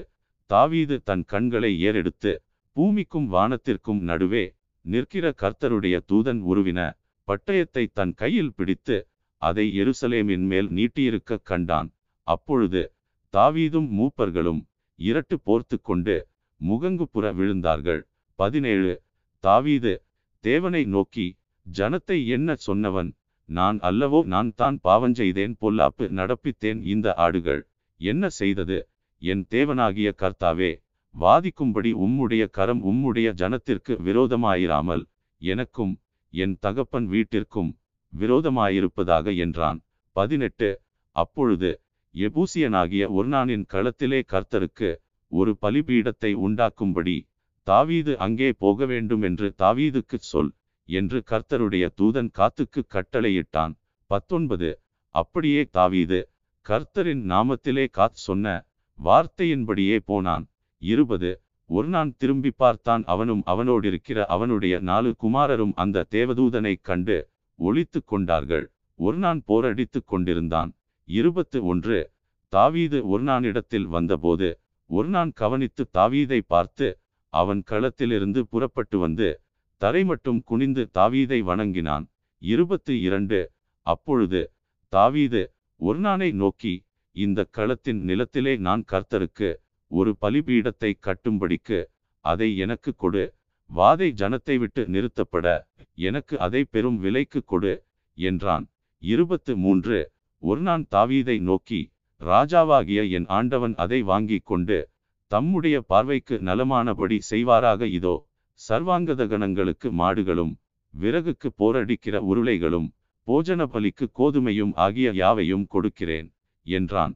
இருபத்து நான்கு அதற்கு தாவீது ராஜா ஒருநானை நோக்கி அப்படியல்ல நான் உன்னுடையதை இலவசமாய் வாங்கி கர்த்தருக்கு சர்வாங்க தகனத்தை பலியிடாமல் அதை பெரும் விலைக்கு வாங்குவேன் என்று சொல்லி இருபத்து ஐந்து தாவீது அந்த நிலத்திற்கு அறுநூறு. சேக்கல் நிறைபொன்னை ஒருநானுக்கு கொடுத்து இருபத்து ஆறு.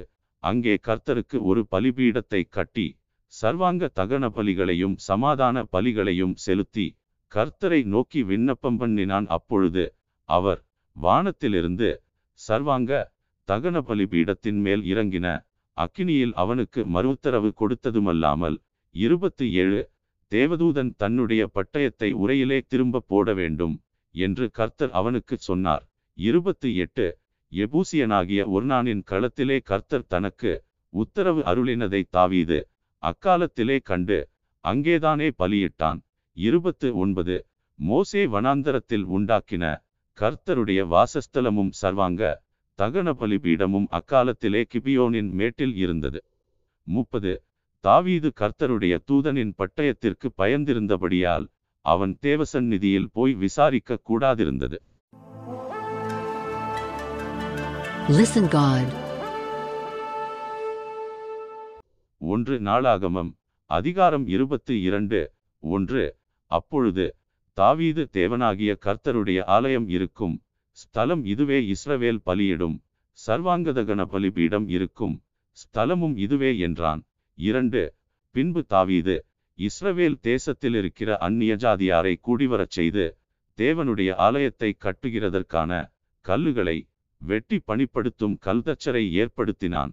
மூன்று தாவீது வாசல்களின் கதவுகளுக்கு வேண்டிய ஆணிகளுக்கும் கீழ்களுக்கும் மிகுதியான இரும்பையும் நிறுத்த முடியாத ஏராளமான வெண்கலத்தையும் நான்கு எண்ணிறந்த கேதுருமரங்களையும் சம்பாதித்தான் சீதோனியரும் தீரியரும் தாவீதுக்கு திரளான கேதுருமரங்களை கொண்டு வந்தார்கள்.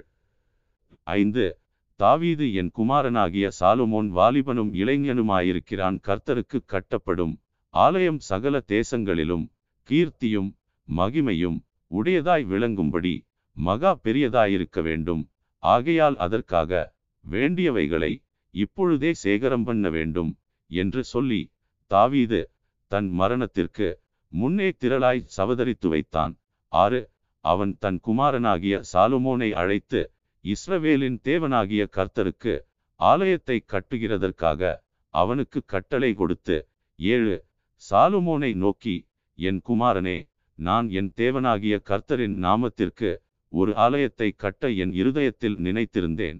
எட்டு ஆனாலும் கர்த்தருடைய வார்த்தை எனக்கு உண்டாகி நீ திரளான இரத்தத்தை சிந்தி பெரிய யுத்தங்களை பண்ணினாய். என் நாமத்திற்கு ஆலயத்தை கட்ட வேண்டாம். எனக்கு முன்பாக மிகுதியான இரத்தத்தை தரையிலே சிந்த பண்ணினாய் ஒன்பது. இதோ உனக்கு பிறக்கப் போகிற குமாரன் அமைதியுள்ள புருஷனாயிருப்பான் சுற்றிலும் இருக்கும். அவன் சத்துருக்களை எல்லாம் விலக்கி அவனை அமர்ந்திருக்கச் செய்வேன்.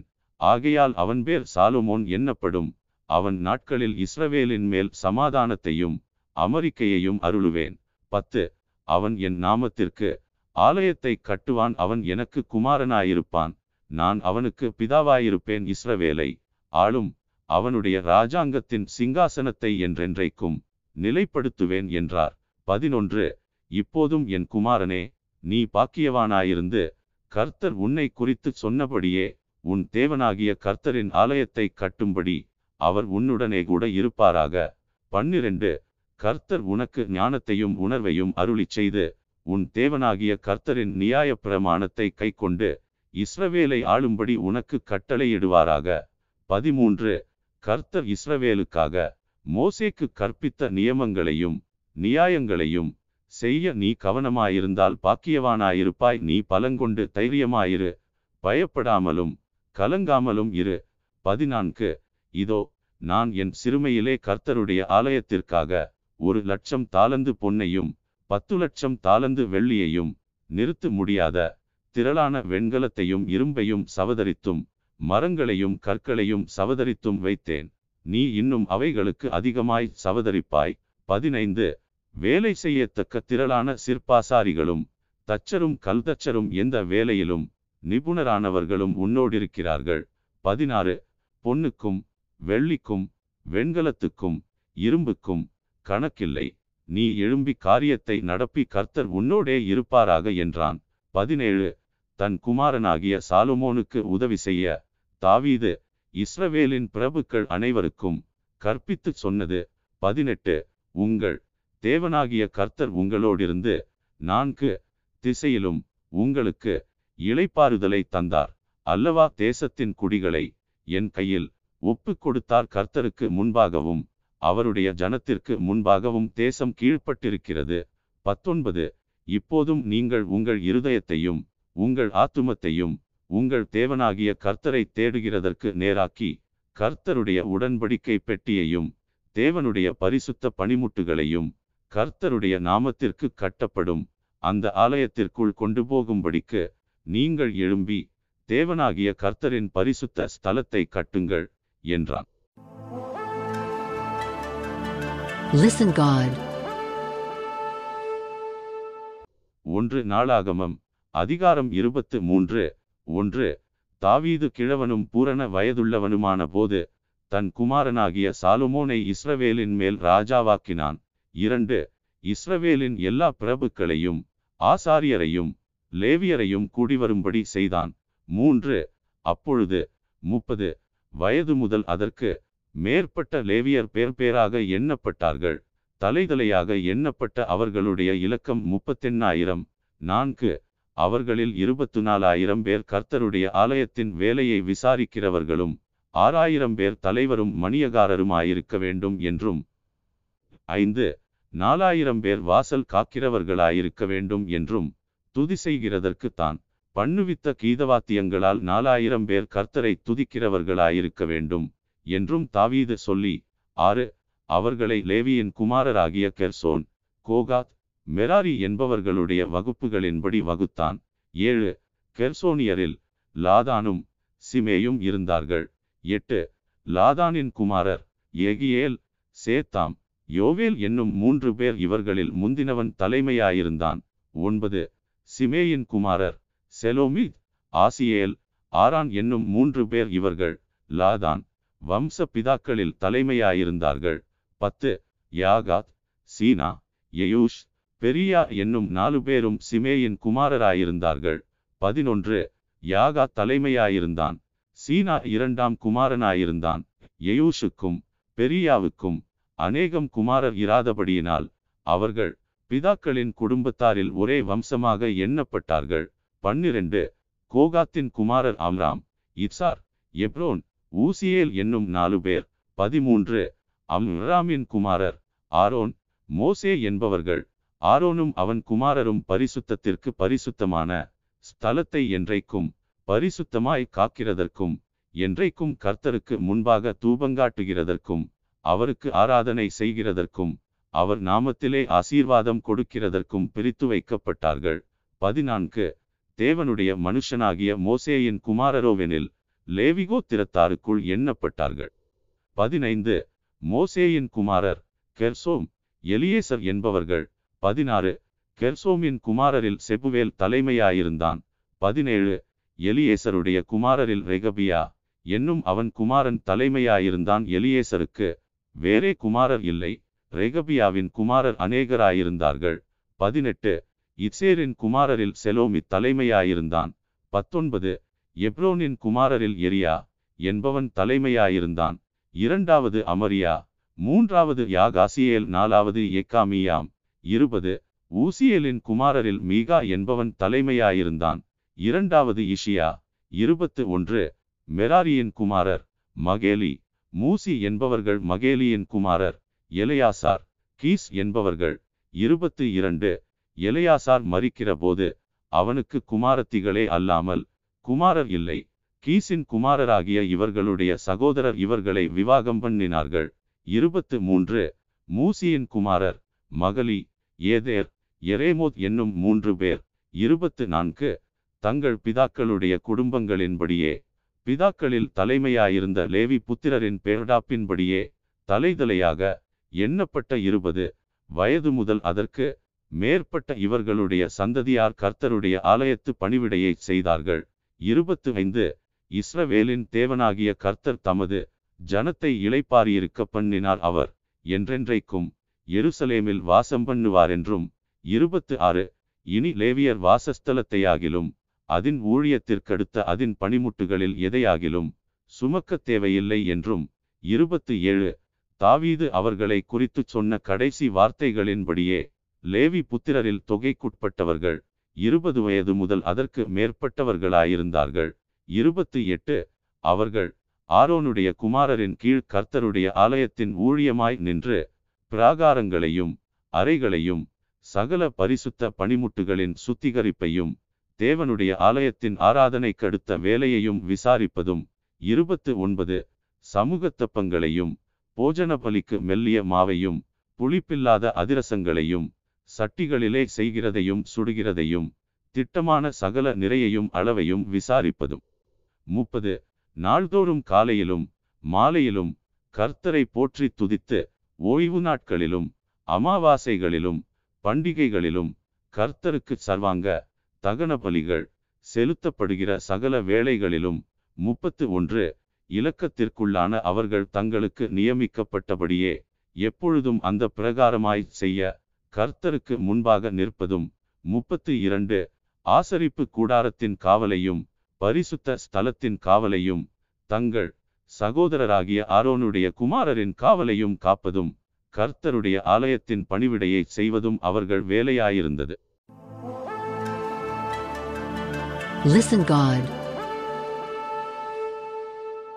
ஒன்று நாளாகமம் அதிகாரம் இருபத்து நான்கு. ஒன்று ஆரோன் புத்திரரின் வகுப்புகளாவன ஆரோனின் குமாரர் நாதாப் அபியூ எலையாசார் இத்தாமார் என்பவர்கள். இரண்டு நாதாபும் அபியூவும் குமாரர் இல்லாமல் தங்கள் தகப்பனுக்கு முன்னே மறித்தபடியினால் எலையாசாரும் இத்தாமாரும் ஆசாரிய ஊழியம் செய்தார்கள். மூன்று தாவீது சாதோக்கை கொண்டு எலையாசாரின் புத்திரரையும் அகிமெலேக்கை கொண்டு இத்தாமாரின் புத்திரரையும் அவர்கள் செய்ய வேண்டிய ஊழியத்துக்கு முறைப்படி அவர்களை வகுத்தான். நான்கு அவர்களை வகுக்கிற போது இத்தாமாரின் புத்திரரை பார்க்கிலும் எலையாசாரின் புத்திரருக்குள்ளே தலைமையானவர்கள் அதிகமான பேர் காணப்பட்டபடியினால் எலையாசாரின் புத்திரரில் பதினாறு பேர் தங்கள் பிதாக்களுடைய குடும்பத்துக்கும் இத்தாமாரின் புத்திரரில் எட்டு பேர் தங்கள் பிதாக்களுடைய குடும்பத்துக்கும் தலைமையாக வைக்கப்பட்டார்கள்.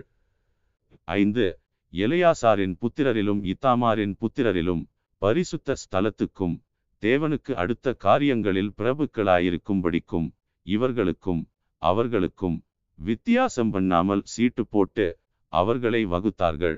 ஆறு லேவியரில் சம்பிரதியாகிய செமாயா என்னும் நெதனையேலின் குமாரன் ராஜாவுக்கும் பிரபுக்களுக்கும் ஆசாரியனாகிய சாதோக்குக்கும் அபியத்தாரின் குமாரனாகிய அகிமெலேக்குக்கும் ஆசாரியரும் லேவியருமான பிதாக்களின் தலைவருக்கும் முன்பாக அவர்கள் நாமங்களை எழுதினான். ஒரு பிதாவின் வீட்டு சீட்டு எலையாசாருக்கு விழுந்தது பின்பு அந்தப்படியே இத்தாமாருக்கும் விழுந்தது. ஏழு முதலாவது சீட்டு யோயாரீபின் பேர்வழிக்கும் இரண்டாவது எதாயாவின் பேர்வழிக்கும் எட்டு மூன்றாவது ஆரிமின் பேர்வழிக்கும் நான்காவது செயோரீமின் பேர்வழிக்கும் ஒன்பது ஐந்தாவது மல்கியாவின் பேர்வழிக்கும் ஆறாவது மியாமீனின் பேர்வழிக்கும் பத்து ஏழாவது அக்கோத்ஸின் பேர்வழிக்கும் எட்டாவது அபியாவின் பேர்வழிக்கும் பதினொன்று ஒன்பதாவது யெசுவாவின் பேர்வழிக்கும் பத்தாவது செக்கனியாவின் பேர்வழிக்கும் பன்னிரண்டு பதினோராவது எலியாசீபின் பேர்வழிக்கும் பன்னிரண்டாவது யாக்கீமின் பேர்வழிக்கும் பதிமூன்று பதிமூன்றாவது உப்பாவின் பேர்வழிக்கும் பதினான்காவது எசெபெயாவின் பேர்வழிக்கும் பதினான்கு பதினைந்தாவது பில்காவின் பேர்வழிக்கும் பதினாறாவது இம்மேரின் பேர்வழிக்கும் பதினைந்து பதினேழாவது எசீரின் பேர்வழிக்கும் பதினெட்டாவது அப்சேஸின் பேர்வழிக்கும் பதினாறு பத்தொன்பதாவது பெத்தகியாவின் பேர்வழிக்கும் இருபதாவது எகெசக்கியேலின் பேர்வழிக்கும் பதினேழு இருபத்தோராவது யாகினின் பேர்வழிக்கும் இருபத்திரண்டாவது காமுவேலின் பேர்வழிக்கும் பதினெட்டு இருபத்து மூன்றாவது தெலாயாவின் பேர்வழிக்கும் இருபத்து நான்காவது மாசியாவின் பேர்வழிக்கும் விழுந்தது பத்தொன்பது இஸ்ரவேலின் தேவனாகிய கர்த்தர் அவர்கள் தகப்பனாகிய ஆரோனுக்கு கற்பித்தபடியே அவர்கள் அவனுடைய கட்டளையின் பிரகாரம் தங்கள் முறைவரிசைகளில் கர்த்தருடைய ஆலயத்திற்குள் பிரவேசிக்கும் அவர்களுடைய ஊழியத்திற்காக பண்ணப்பட்ட வகுப்புகள் இவைகளே. இருபது. லேவியின் மற்ற புத்திரருக்குள்ளே இருக்கிற அம்ராமின் புத்திரரில் சூபவேலும் சூபவேலின் குமாரரில் எகேதியாவும். இருபத்து ஒன்று. ரெகபியாவின் குமாரரில் மூத்தவனாகிய இஷியாவும். இருபத்து இரண்டு.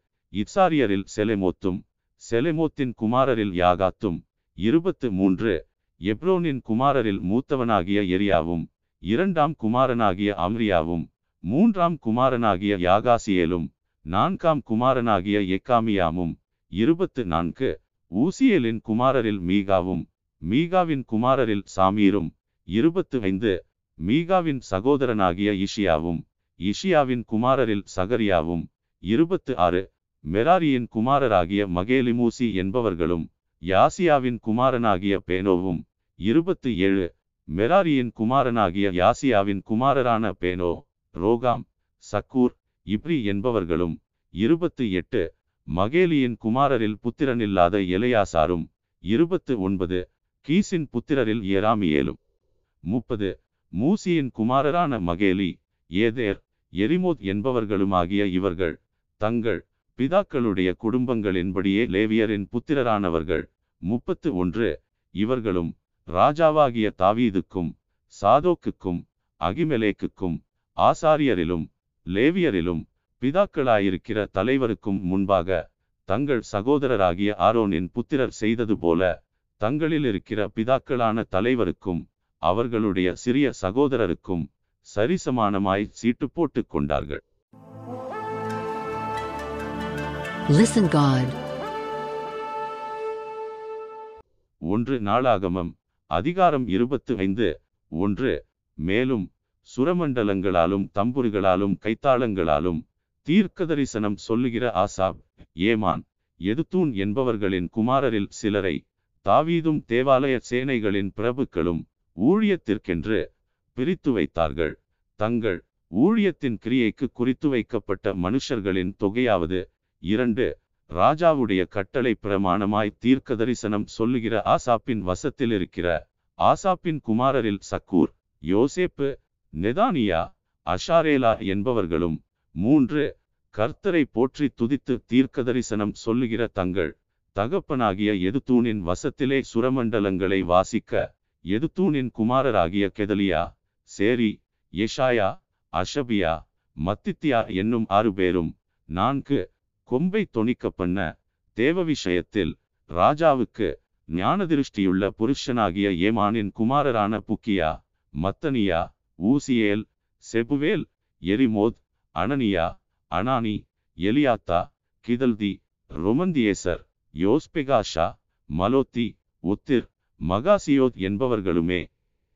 ஐந்து இவர்கள் எல்லாரும் ஏமானின் குமாரராயிருந்தார்கள். தேவன் ஏமானுக்கு பதினாலு குமாரரையும் மூன்று குமாரத்திகளையும் கொடுத்தார். ஆறு இவர்கள் அனைவரும் ராஜாவுடைய கட்டளை பிரமாணமாய் கர்த்தருடைய ஆலயத்தில் தாளங்கள் தம்புருகள் சுரமண்டலங்களாகிய கீதவாத்தியம் வாசிக்க தேவனுடைய ஆலயத்தின் ஊழியமாக அவரவர் தங்கள் தங்கள் தகப்பன்மாராகிய ஆசாப் எதுத்தூன் ஏமான் என்பவர்கள் வசத்தில் இருந்தார்கள். ஏழு கர்த்தரை பாடும் பாட்டுகளை கற்றுக்கொண்டு நிபுணரான தங்கள் சகோதரரோடுங்கூட அவர்கள் இலக்கத்திற்கு இருநூற்று எண்பத்தெட்டு பேராயிருந்தார்கள். எட்டு. அவர்களில் சிறியவனும் பெரியவனும் ஆசானும் மாணாக்கனும் சரிசமானமாய் முறைவரிசைக்காக சீட்டு போட்டுக் கொண்டார்கள். ஒன்பது. முதலாவது. சீட்டு.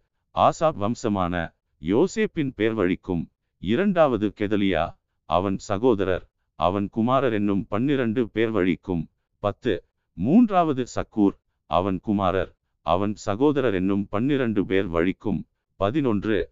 நான்காவது இஸ்ரி. அவன் குமாரர். அவன் சகோதரர் என்னும் பன்னிரண்டு பேர் வழிக்கும். பன்னிரண்டு. ஐந்தாவது நெத்தனியா. அவன் குமாரர். அவன் சகோதரர் என்னும் பன்னிரண்டு பேர் வழிக்கும். பதிமூன்று. ஆறாவது புக்கியா. அவன் குமாரர்.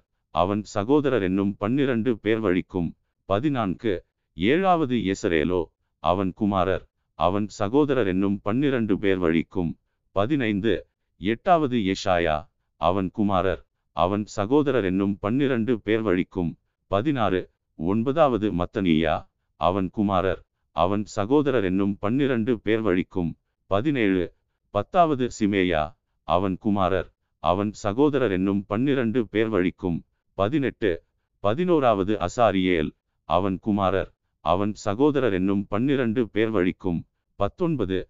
பன்னிரண்டாவது அஷாபியா அவன் குமாரர். அவன் சகோதரர் என்னும் பன்னிரண்டு பேர் வழிக்கும்.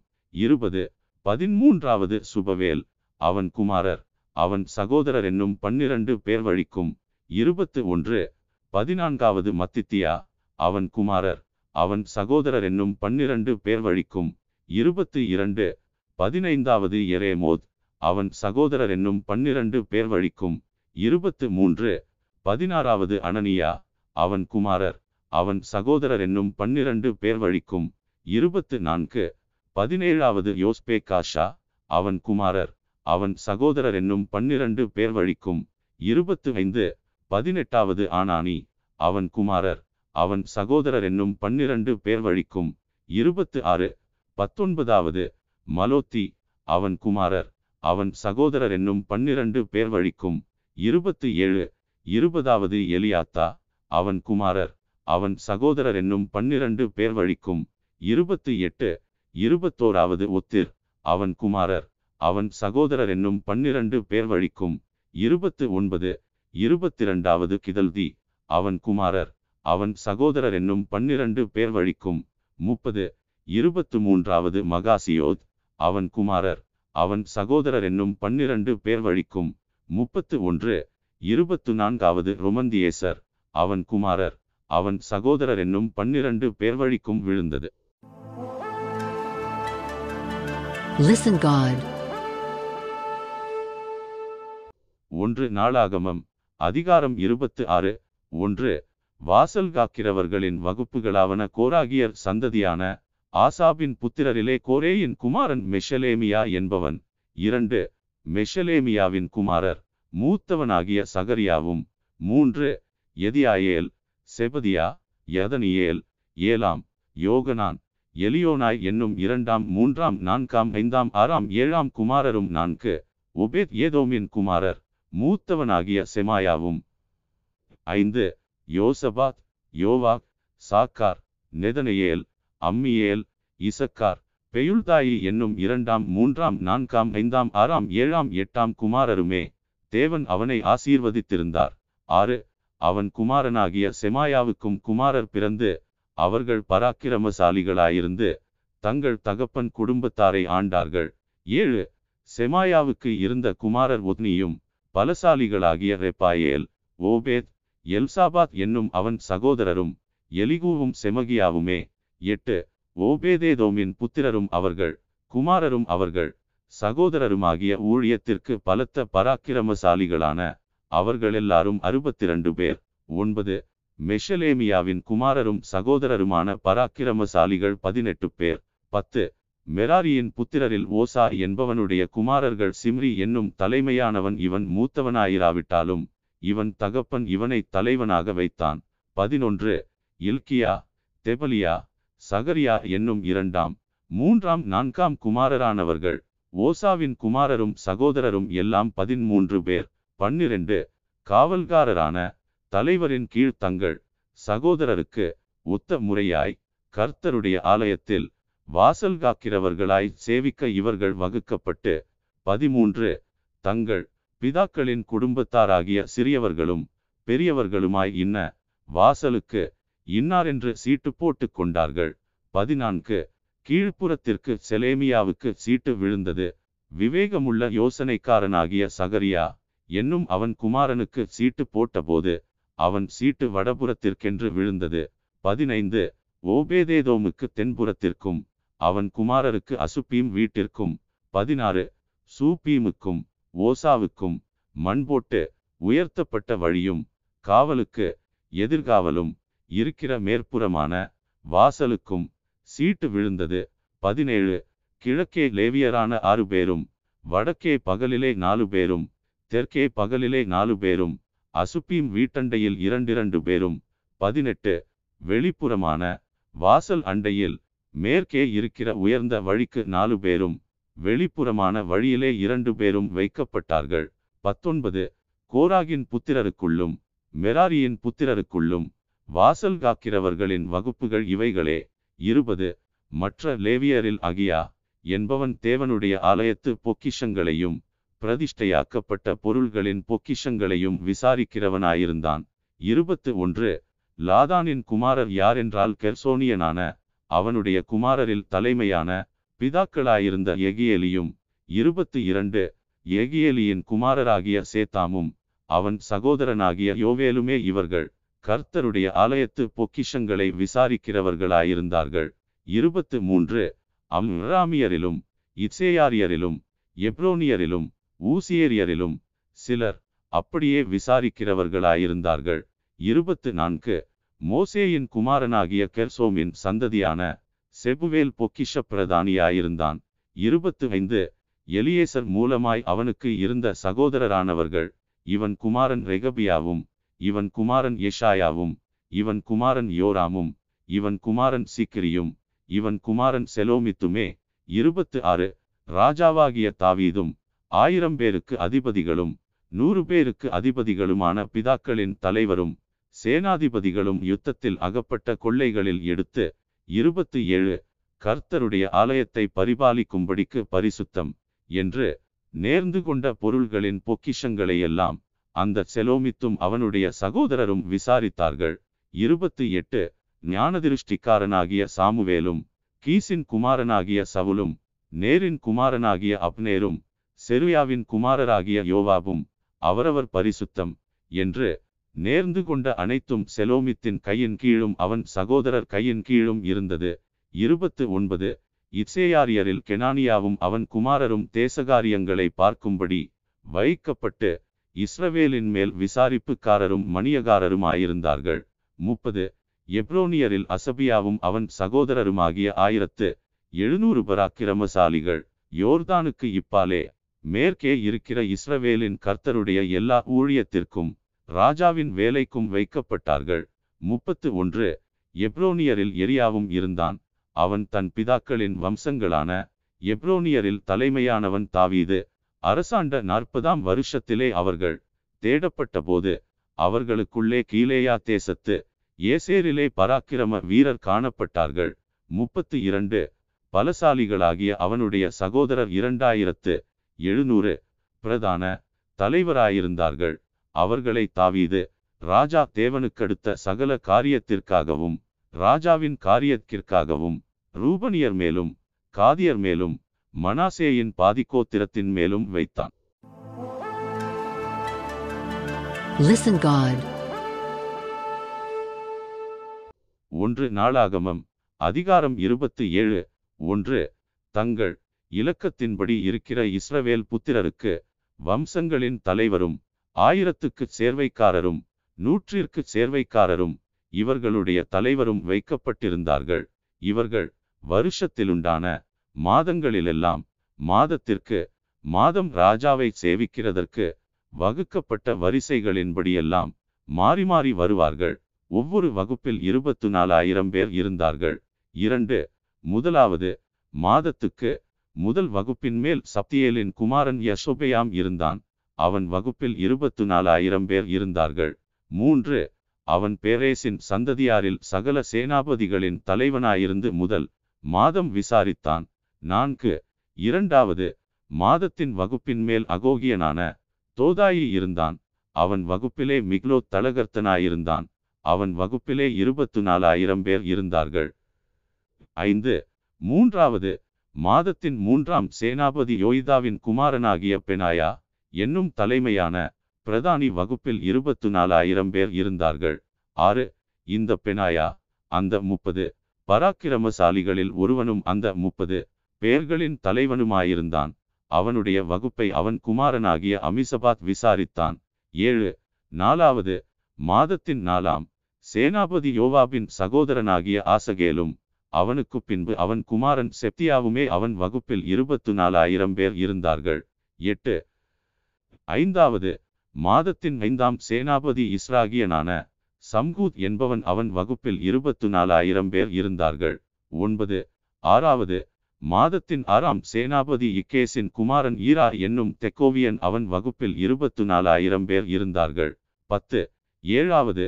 மாதத்தின் ஏழாம் சேனாபதி எப்ராயிம் புத்திரரில் ஒருவனாகிய ஏலேஸ் என்னும் பெலோனியன் அவன் வகுப்பில் இருபத்து நாலாயிரம் பேர் இருந்தார்கள். பதினொன்று. எட்டாவது. மாதத்தின் எட்டாம் சேனாபதி சாரியரில் ஒருவனாகிய சிபெக்காயி என்னும் ஊஷாத்தியன் அவன் வகுப்பில் இருபத்து நாலாயிரம் பேர் இருந்தார்கள். பன்னிரண்டு.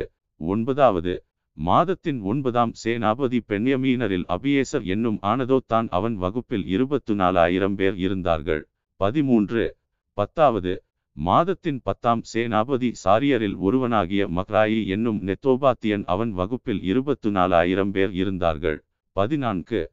பதினோராவது. மாதத்தின் பதினோராம் சேனாபதி எப்ராயிம் புத்திரரில் பெனாயா என்னும் பிரத்தோனியன் அவன் வகுப்பில் இருபத்து நாலாயிரம் பேர் இருந்தார்கள். பதினைந்து. பன்னிரண்டாவது மாதத்தின் பன்னிரண்டாம் சேனாபதி ஒத்னியேல் சந்ததியான எல்தாயி என்னும் நெத்தோபாத்தியன் அவன் வகுப்பில் இருபத்து நாலாயிரம் பேர் இருந்தார்கள்.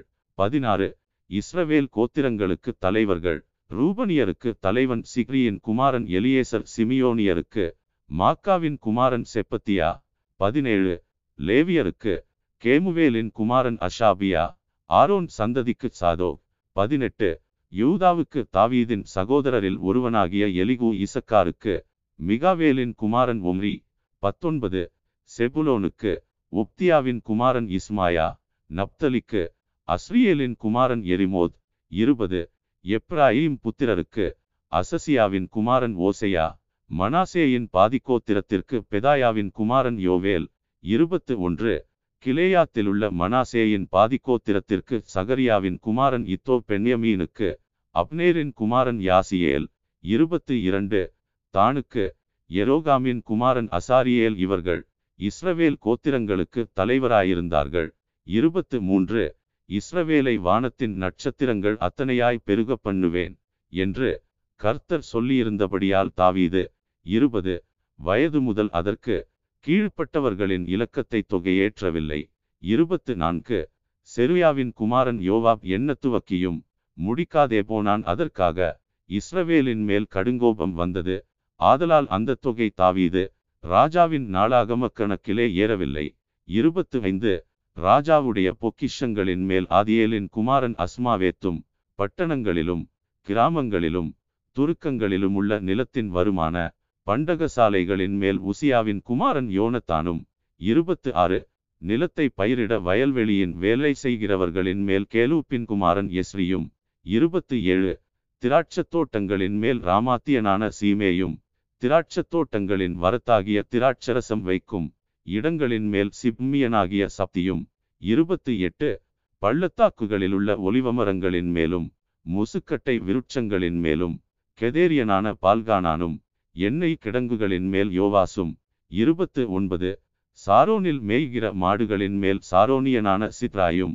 பள்ளத்தாக்குகளிலுள்ள மாடுகளின் மேல் அத்லாயின் குமாரன் சாப்பாத்தும். முப்பது ஒட்டகங்களின் மேல் இஸ்மவேலியனாகிய ஓபிலும் கழுதைகளின் மேல் மெரோனோத்தியனாகிய எகதியாவும். முப்பத்து ஒன்று ஆடுகளின் மேல் ஆகாரியனான யாசிசும் விசாரிப்புக்காரராயிருந்தார்கள். இவர்களெல்லாரும் தாவீது ராஜாவின் பொருள்களுக்கு விசாரிப்புக்காரராயிருந்தார்கள். முப்பத்து இரண்டு. தாவீதின் சிறிய தகப்பனாகிய யோனத்தான் என்னும் புத்தியும் படிப்புமுள்ள மனுஷன் ஆலோசனைக்காரனாயிருந்தான். அக்மோனியின் குமாரன் எகியேல் ராஜாவின் குமாரரோடிருந்தான். முப்பத்து மூன்று. அகித்தோப்பேல் ராஜாவுக்கு ஆலோசனைக்காரனாயிருந்தான். அர்கியனான ஊஷாயி ராஜாவின் தோழனாயிருந்தான். முப்பத்து நான்கு. பெனாயாவின் குமாரன் யோய்தாவும் அபியத்தாரும் அகித்தோப்பேலுக்கு உதவியாயிருந்தார்கள். யோவாப் ராஜாவின் படைத்தலைவனாயிருந்தான். Listen God.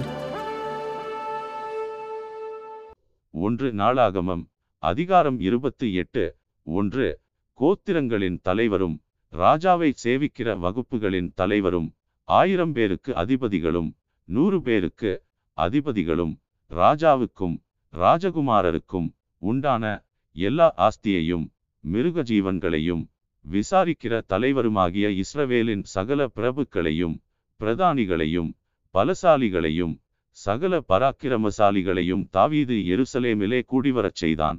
இரண்டு அப்பொழுது ராஜாவாகிய தாவீது எழுந்திருந்து காலூன்றி நின்று என் சகோதரரே என் ஜனமே நான் சொல்வதை கேளுங்கள். கர்த்தருடைய உடன்படிக்கை பெட்டியும் நமது தேவனுடைய பாதபடியும் தங்குவதற்கு ஒரு ஆலயத்தை கட்ட நான் என் மனதிலே நினைத்து கட்டுகிறதற்கு ஆயத்தமும் பண்ணினேன். மூன்று ஆனாலும் தேவன் நீ என் நாமத்திற்கு ஆலயத்தை கட்ட வேண்டாம் நீ யுத்த மனுஷனாயிருந்து இரத்தத்தை சிந்தினாய் என்றார். நான்கு இப்போதும் இஸ்ரவேல் அனைத்தின் மேலும் என்றைக்கும் ராஜாவாயிருக்க இஸ்ரவேலின் தேவனாகிய கர்த்தர் என் தகப்பனுடைய வீட்டாரில் எல்லாம் என்னை தெரிந்து கொண்டார். அவர் யூதாவையும் யூதாவின் வம்சத்தில் என் தகப்பன் குடும்பத்தையும் தலைமையாக தெரிந்து கொண்டு என்னை எல்லா இஸ்ரவேலின் மேலும் ராஜாவாக்க என் தகப்பனுடைய குமாரருக்குள் என்மேல் பிரியம் வைத்தார். ஐந்து கர்த்தர் எனக்கு அநேகம் குமாரரை தந்தருளினார். ஆனாலும் இஸ்ரவேலை ஆளும் கர்த்தருடைய ராஜ்யபாரத்தின் சிங்காசனத்தின் மேல் உட்காருகிறதற்கு அவர் என்னுடைய எல்லா குமாரரிலும் என் குமாரனாகிய சாலுமோனை தெரிந்து கொண்டு ஆறு அவர் என்னை நோக்கி உன் குமாரனாகிய சாலுமோனே என் ஆலயத்தையும் என் பிரகாரங்களையும் கட்டக்கடவன் அவனை எனக்கு குமாரனாக தெரிந்து கொண்டேன். நான் அவனுக்கு பிதாவாயிருப்பேன். ஏழு இந்நாளில் நடக்கிறபடியே அவன் என் கற்பனைகளின்படியும் என் நியாயங்களின்படியும் செய்ய உறுதியாயிருப்பானானால் அவன் ராஜ்யபாரத்தை என்றென்றைக்கும் திடப்படுத்துவேன் என்றார். எட்டு இப்போதும் நீங்கள் என்றென்றைக்கும் இந்த நல்ல தேசத்தை சுதந்திரமாய் அனுபவித்து உங்களுக்கு பிறகு அதை உங்கள் பிள்ளைகளுக்கு சுதந்திரமாய் பின்வைக்கும் பொருட்டாக நீங்கள் உங்கள் தேவனாகிய கர்த்தரின் கற்பனைகளை எல்லாம் கைக்கொண்டு விசாரியுங்கள் என்று கர்த்தரின் சபையாகிய இஸ்ரவேல் அனைத்தின் கண்களுக்கு முன்பாகவும் நமது தேவனுடைய செவி கேட்கவும் உங்களுக்கு புத்தி சொல்லுகிறேன். ஒன்பது என் குமாரனாகிய சாலுமோனே நீ உன் பிதாவின் தேவனை அறிந்து அவரை உத்தம இருதயத்தோடும் உற்சாக மனதோடும் சேவி கர்த்தர் எல்லா இருதயங்களையும் ஆராய்ந்து நினைவுகளின் தோற்றங்களை எல்லாம் அறிகிறார். நீ அவரை தேடினால் உனக்கு தென்படுவார். நீ அவரை விட்டுவிட்டால் அவர் உன்னை என்றைக்கும் கைவிடுவார்.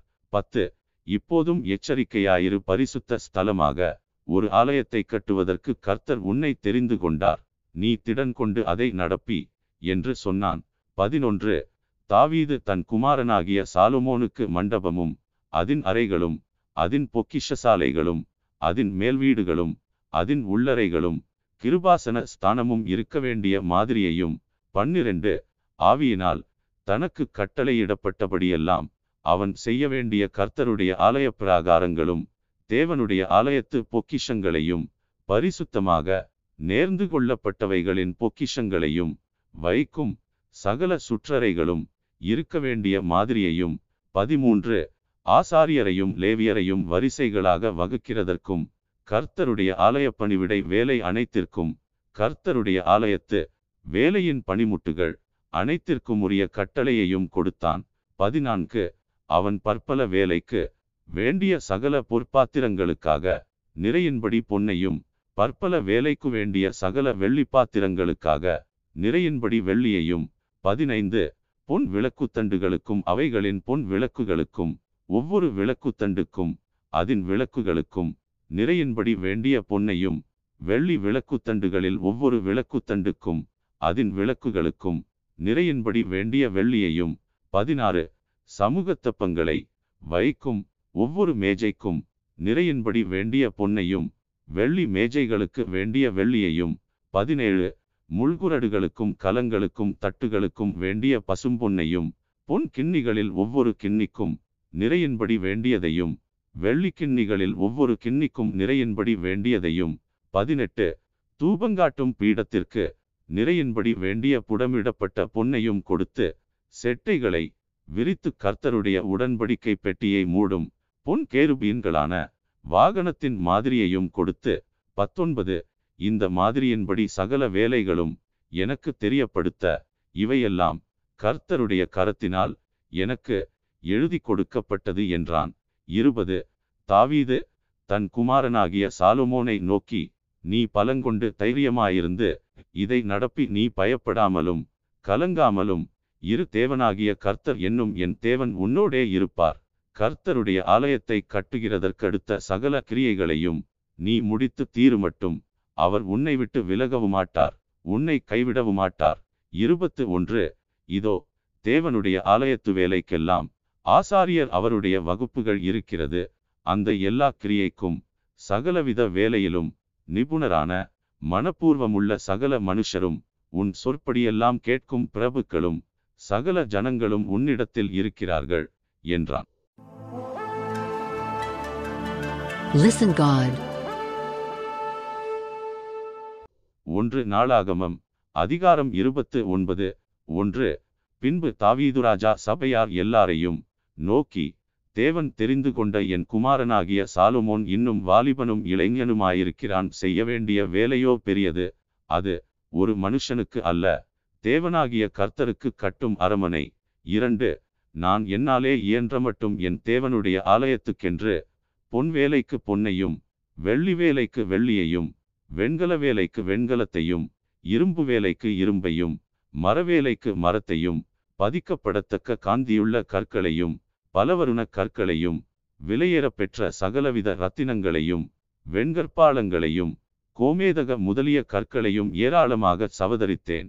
மூன்று இன்னும் என் தேவனுடைய ஆலயத்தின் மேல் நான் வைத்திருக்கிற வாஞ்சையினால் பரிசுத்த ஆலயத்துக்காக நான் சவதரித்த அனைத்தையும் தவிர எனக்கு சொந்தமான பொன்னையும் வெள்ளியையும் என் தேவனுடைய ஆலயத்துக்கென்று கொடுக்கிறேன். நான்கு அறைகளின் சுவர்களை மூடுவதற்காகவும் பொன் வேலைக்கு பொன்னும் வெள்ளி வேலைக்கு வெள்ளியும் உண்டாயிருக்கிறதற்காகவும் கம்மாளர் செய்யும் வேலை அனைத்திற்காகவும் ஓ பீரின் தங்கமாகிய மூவாயிரம் தாளந்து தங்கத்தையும் சுத்த வெள்ளியாகிய ஏழாயிரம் தாளந்து வெள்ளியையும் கொடுக்கிறேன்.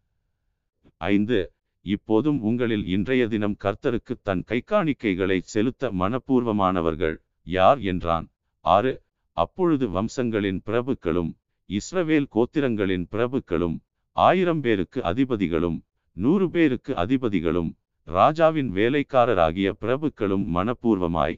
ஏழு தேவனுடைய ஆலயத்து வேலைக்கு ஐயாயிரம் தாளந்து பொன்னையும் பதினாயிரம் தங்கக்காசையும் பதினாயிரம் தாளந்து வெள்ளியையும் பதினெண்ணாயிரம் தாளந்து வெண்கலத்தையும் லட்சம் தாளந்து இரும்பையும் கொடுத்தார்கள். எட்டு யார் கையில் ரத்தினங்கள் இருந்ததோ அவர்கள் அவைகளையும் கர்த்தருடைய ஆலயத்து பொக்கிஷத்திற்கென்று கெர்சோனியனான எகியலின் கையிலே கொடுத்தார்கள். ஒன்பது. இப்படி மனப்பூர்வமாய் கொடுத்ததற்காக ஜனங்கள் சந்தோஷப்பட்டார்கள். உத்தம இருதயத்தோடே உற்சாகமாய் கர்த்தருக்கு கொடுத்தார்கள். தாவீது ராஜாவும் மிகவும் சந்தோஷப்பட்டான். பத்து. ஆகையால் தாவீது சபை அனைத்தின் கண்களுக்கு முன்பாகவும் கர்த்தருக்கு ஸ்தோத்திரம் செலுத்தி சொன்னது எங்கள் தகப்பனாகிய இஸ்ரவேலின் தேவனாகிய கர்த்தாவே சதாகாலங்களிலும் தேவரீருக்கு ஸ்தோத்திரம் உண்டாவதாக. பதினொன்று கர்த்தாவே மாட்சிமையும் வல்லமையும் மகிமையும் ஜெயமும் மகத்துவமும் உம்முடையவைகள். வானத்திலும் பூமியிலும் உள்ளவைகளெல்லாம் உம்முடையவைகள் கர்த்தாவே ராஜ்யமும் உம்முடையது. தேவரீர் எல்லாருக்கும் தலைவராய் உயர்ந்திருக்கிறீர். பன்னிரண்டு ஐசுவரியமும் கணமும் உம்மாலே வருகிறது. தேவரீர் எல்லாவற்றையும் ஆளுகிறவர். உம்முடைய கரத்திலே சத்துவமும் வல்லமையும் உண்டு. எவரையும் மேன்மைப்படுத்தவும் பலப்படுத்தவும் உம்முடைய கரத்தினால் ஆகும். பதிமூன்று. இப்போதும் எங்கள் தேவனே நாங்கள் உமக்கு ஸ்தோத்திரம் செலுத்தி உமது மகிமையுள்ள நாமத்தை துதிக்கிறோம். பதினான்கு. இப்படி மனப்பூர்வமாய் கொடுக்கும் திராணி உண்டாவதற்கு நான் எம்மாத்திரம் என் ஜனங்கள் எம்மாத்திரம் எல்லாம் உம்மால் உண்டானது. உமது கரத்திலே வாங்கி உமக்கு கொடுத்தோம். பதினைந்து உமக்கு முன்பாக நாங்கள் எங்களுடைய பிதாக்கள் எல்லாரைப் போலும் அரதேசிகளும் பரதேசிகளுமாயிருக்கிறோம். பூமியின் மேல் எங்கள் நாட்கள் ஒரு நிழலைப் போல இருக்கிறது. நிலைத்திருப்போம் என்னும் நம்பிக்கையில்லை. பதினாறு எங்கள் தேவனாகிய கர்த்தாவே உம்முடைய பரிசுத்த நாமத்திற்கென்று உமக்கு ஒரு ஆலயத்தை கட்டுகிறதற்கு நாங்கள் சவதரித்திருக்கிற இந்த பொருள்கள். எல்லாம் உமது கரத்திலிருந்து வந்தது. எல்லாம் உம்முடையது. பதினேழு என் தேவனே நீர் இருதயத்தை சோதித்து உத்தம குணத்தில் பிரியமாயிருக்கிறீர் என்பதை அறிவேன். இவையெல்லாம் நான் உத்தம இருதயத்தோடே மனப்பூர்வமாய் கொடுத்தேன். இப்பொழுது இங்கே இருக்கிற உம்முடைய ஜனமும் உமக்கு மனப்பூர்வமாய் கொடுக்கிறதைக் கண்டு சந்தோஷித்தேன். பதினெட்டு ஆபிரகாம் ஈசாக்கு இஸ்ரவேல் என்னும் எங்கள் பிதாக்களின் தேவனாகிய கர்த்தாவே உமது ஜனத்தின் இருதயத்தில் உண்டான இந்த சிந்தையையும் நினைவையும் என்றைக்கும் காத்து அவர்கள் இருதயத்தை உமக்கு நேராக்கியருளும். பத்தொன்பது என் குமாரனாகிய சாலுமோன் உம்முடைய கற்பனைகளையும் உம்முடைய சாட்சிகளையும் உம்முடைய கட்டளைகளையும் கைக்கொள்ளும்படிக்கும் இவைகள் எல்லாவற்றையும் செய்து நான் ஆயத்தம் பண்ணின இந்த அரமனையை கட்டும்படிக்கும் அவனுக்கு உத்தம இருதயத்தை தந்தருளும் என்றான். இருபது அதின்பின்பு தாவீது சபை அனைத்தையும் நோக்கி இப்போது உங்கள் தேவனாகிய கர்த்தரை ஸ்தோத்திரியுங்கள் என்றான். அப்பொழுது சபையார் எல்லாரும் தங்கள் பிதாக்களின் தேவனாகிய கர்த்தரை ஸ்தோத்திரித்து தலை குனிந்து கர்த்தரையும் ராஜாவையும் பணிந்து கொண்டு இருபத்து ஒன்று கர்த்தருக்கு பலியிட்டு மறுநாளிலே சர்வாங்க தகன பலிகளாக ஆயிரம் காளைகளையும் ஆயிரம் ஆட்டுக்கடாக்களையும் ஆயிரம் ஆட்டுக்குட்டிகளையும் அவைகளுக்கடுத்த பானபலிகளையும் இஸ்ரவேல் அனைத்திற்காகவும் கர்த்தருக்கு செலுத்தினார்கள். இருபத்து இரண்டு அவர்கள் அன்றைய தினம் மிகுந்த சந்தோஷத்தோடு கர்த்தருக்கு முன்பாக போஜனபானம் பண்ணி தாவீதின் குமாரனாகிய சாலுமோனை இரண்டாம் விசை ராஜாவாக்கி கர்த்தருக்கு முன்பாக அவனை அதிபதியாகவும் சாதோக்கை ஆசாரியனாகவும் அபிஷேகம் பண்ணினார்கள். இருபத்து மூன்று. அப்படியே சாலுமோன் தன் தகப்பனாகிய தாவீதின் ஸ்தானத்திலே கர்த்தருடைய சிங்காசனத்தில் ராஜாவாய் வீற்றிருந்து பாக்கியசாலியாயிருந்தான். இஸ்ரவேலர் எல்லாரும் அவனுக்கு கீழ்ப்படிந்திருந்தார்கள். இருபத்து நான்கு. சகல பிரபுக்களும் பராக்கிரமசாலிகளும் தாவீது ராஜாவினுடைய சகல குமாரருங்கூட ராஜாவாகிய சாலுமோனுக்கு அடங்கியிருந்தார்கள். இருபத்து ஐந்து.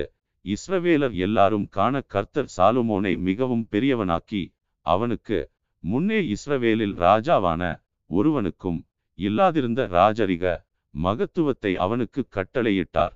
இருபத்து ஆறு இவ்விதமாய் ஈசாயின் குமாரனாகிய தாவீது இஸ்ரவேல் அனைத்துக்கும் ராஜாவாயிருந்தான். இருபத்து ஏழு அவன் இஸ்ரவேலை அரசாண்ட நாட்கள் நாற்பது வருஷம் எப்ரோனிலே ஏழு வருஷமும் எருசலேமிலே முப்பத்து மூன்று வருஷமும் ராஜாவாயிருந்தான். இருபத்து எட்டு அவன் தீர்க்காயுசும் ஐசுவரியமும் மகிமையும் உள்ளவனாய் நல்ல முதிர்வயதிலே மரணமடைந்த பின் அவன் குமாரனாகிய சாலுமோன் அவன் ஸ்தானத்திலே அரசாண்டான். இருபத்து ஒன்பது. தாவீது ராஜாவினுடைய ஆதியோடந்தமான நடபடிகளும் அவன் அரசாண்ட விபரமும் அவனுடைய வல்லமையும் அவனுக்கும் இஸ்ரவேலுக்கும் அந்தந்த தேசங்களின் ராஜ்யங்கள் அனைத்துக்கும் நடந்த கால சம்பவங்களும். முப்பது. ஞானதிருஷ்டிக்காரனாகிய சாமுவேலின் பிரபந்தத்திலும் தீர்க்கதரிசியாகிய நாத்தானின் பிரபந்தத்திலும் ஞானதிருஷ்டிக்காரனாகிய காத்தின் பிரபந்தத்திலும் எழுதியிருக்கிறது.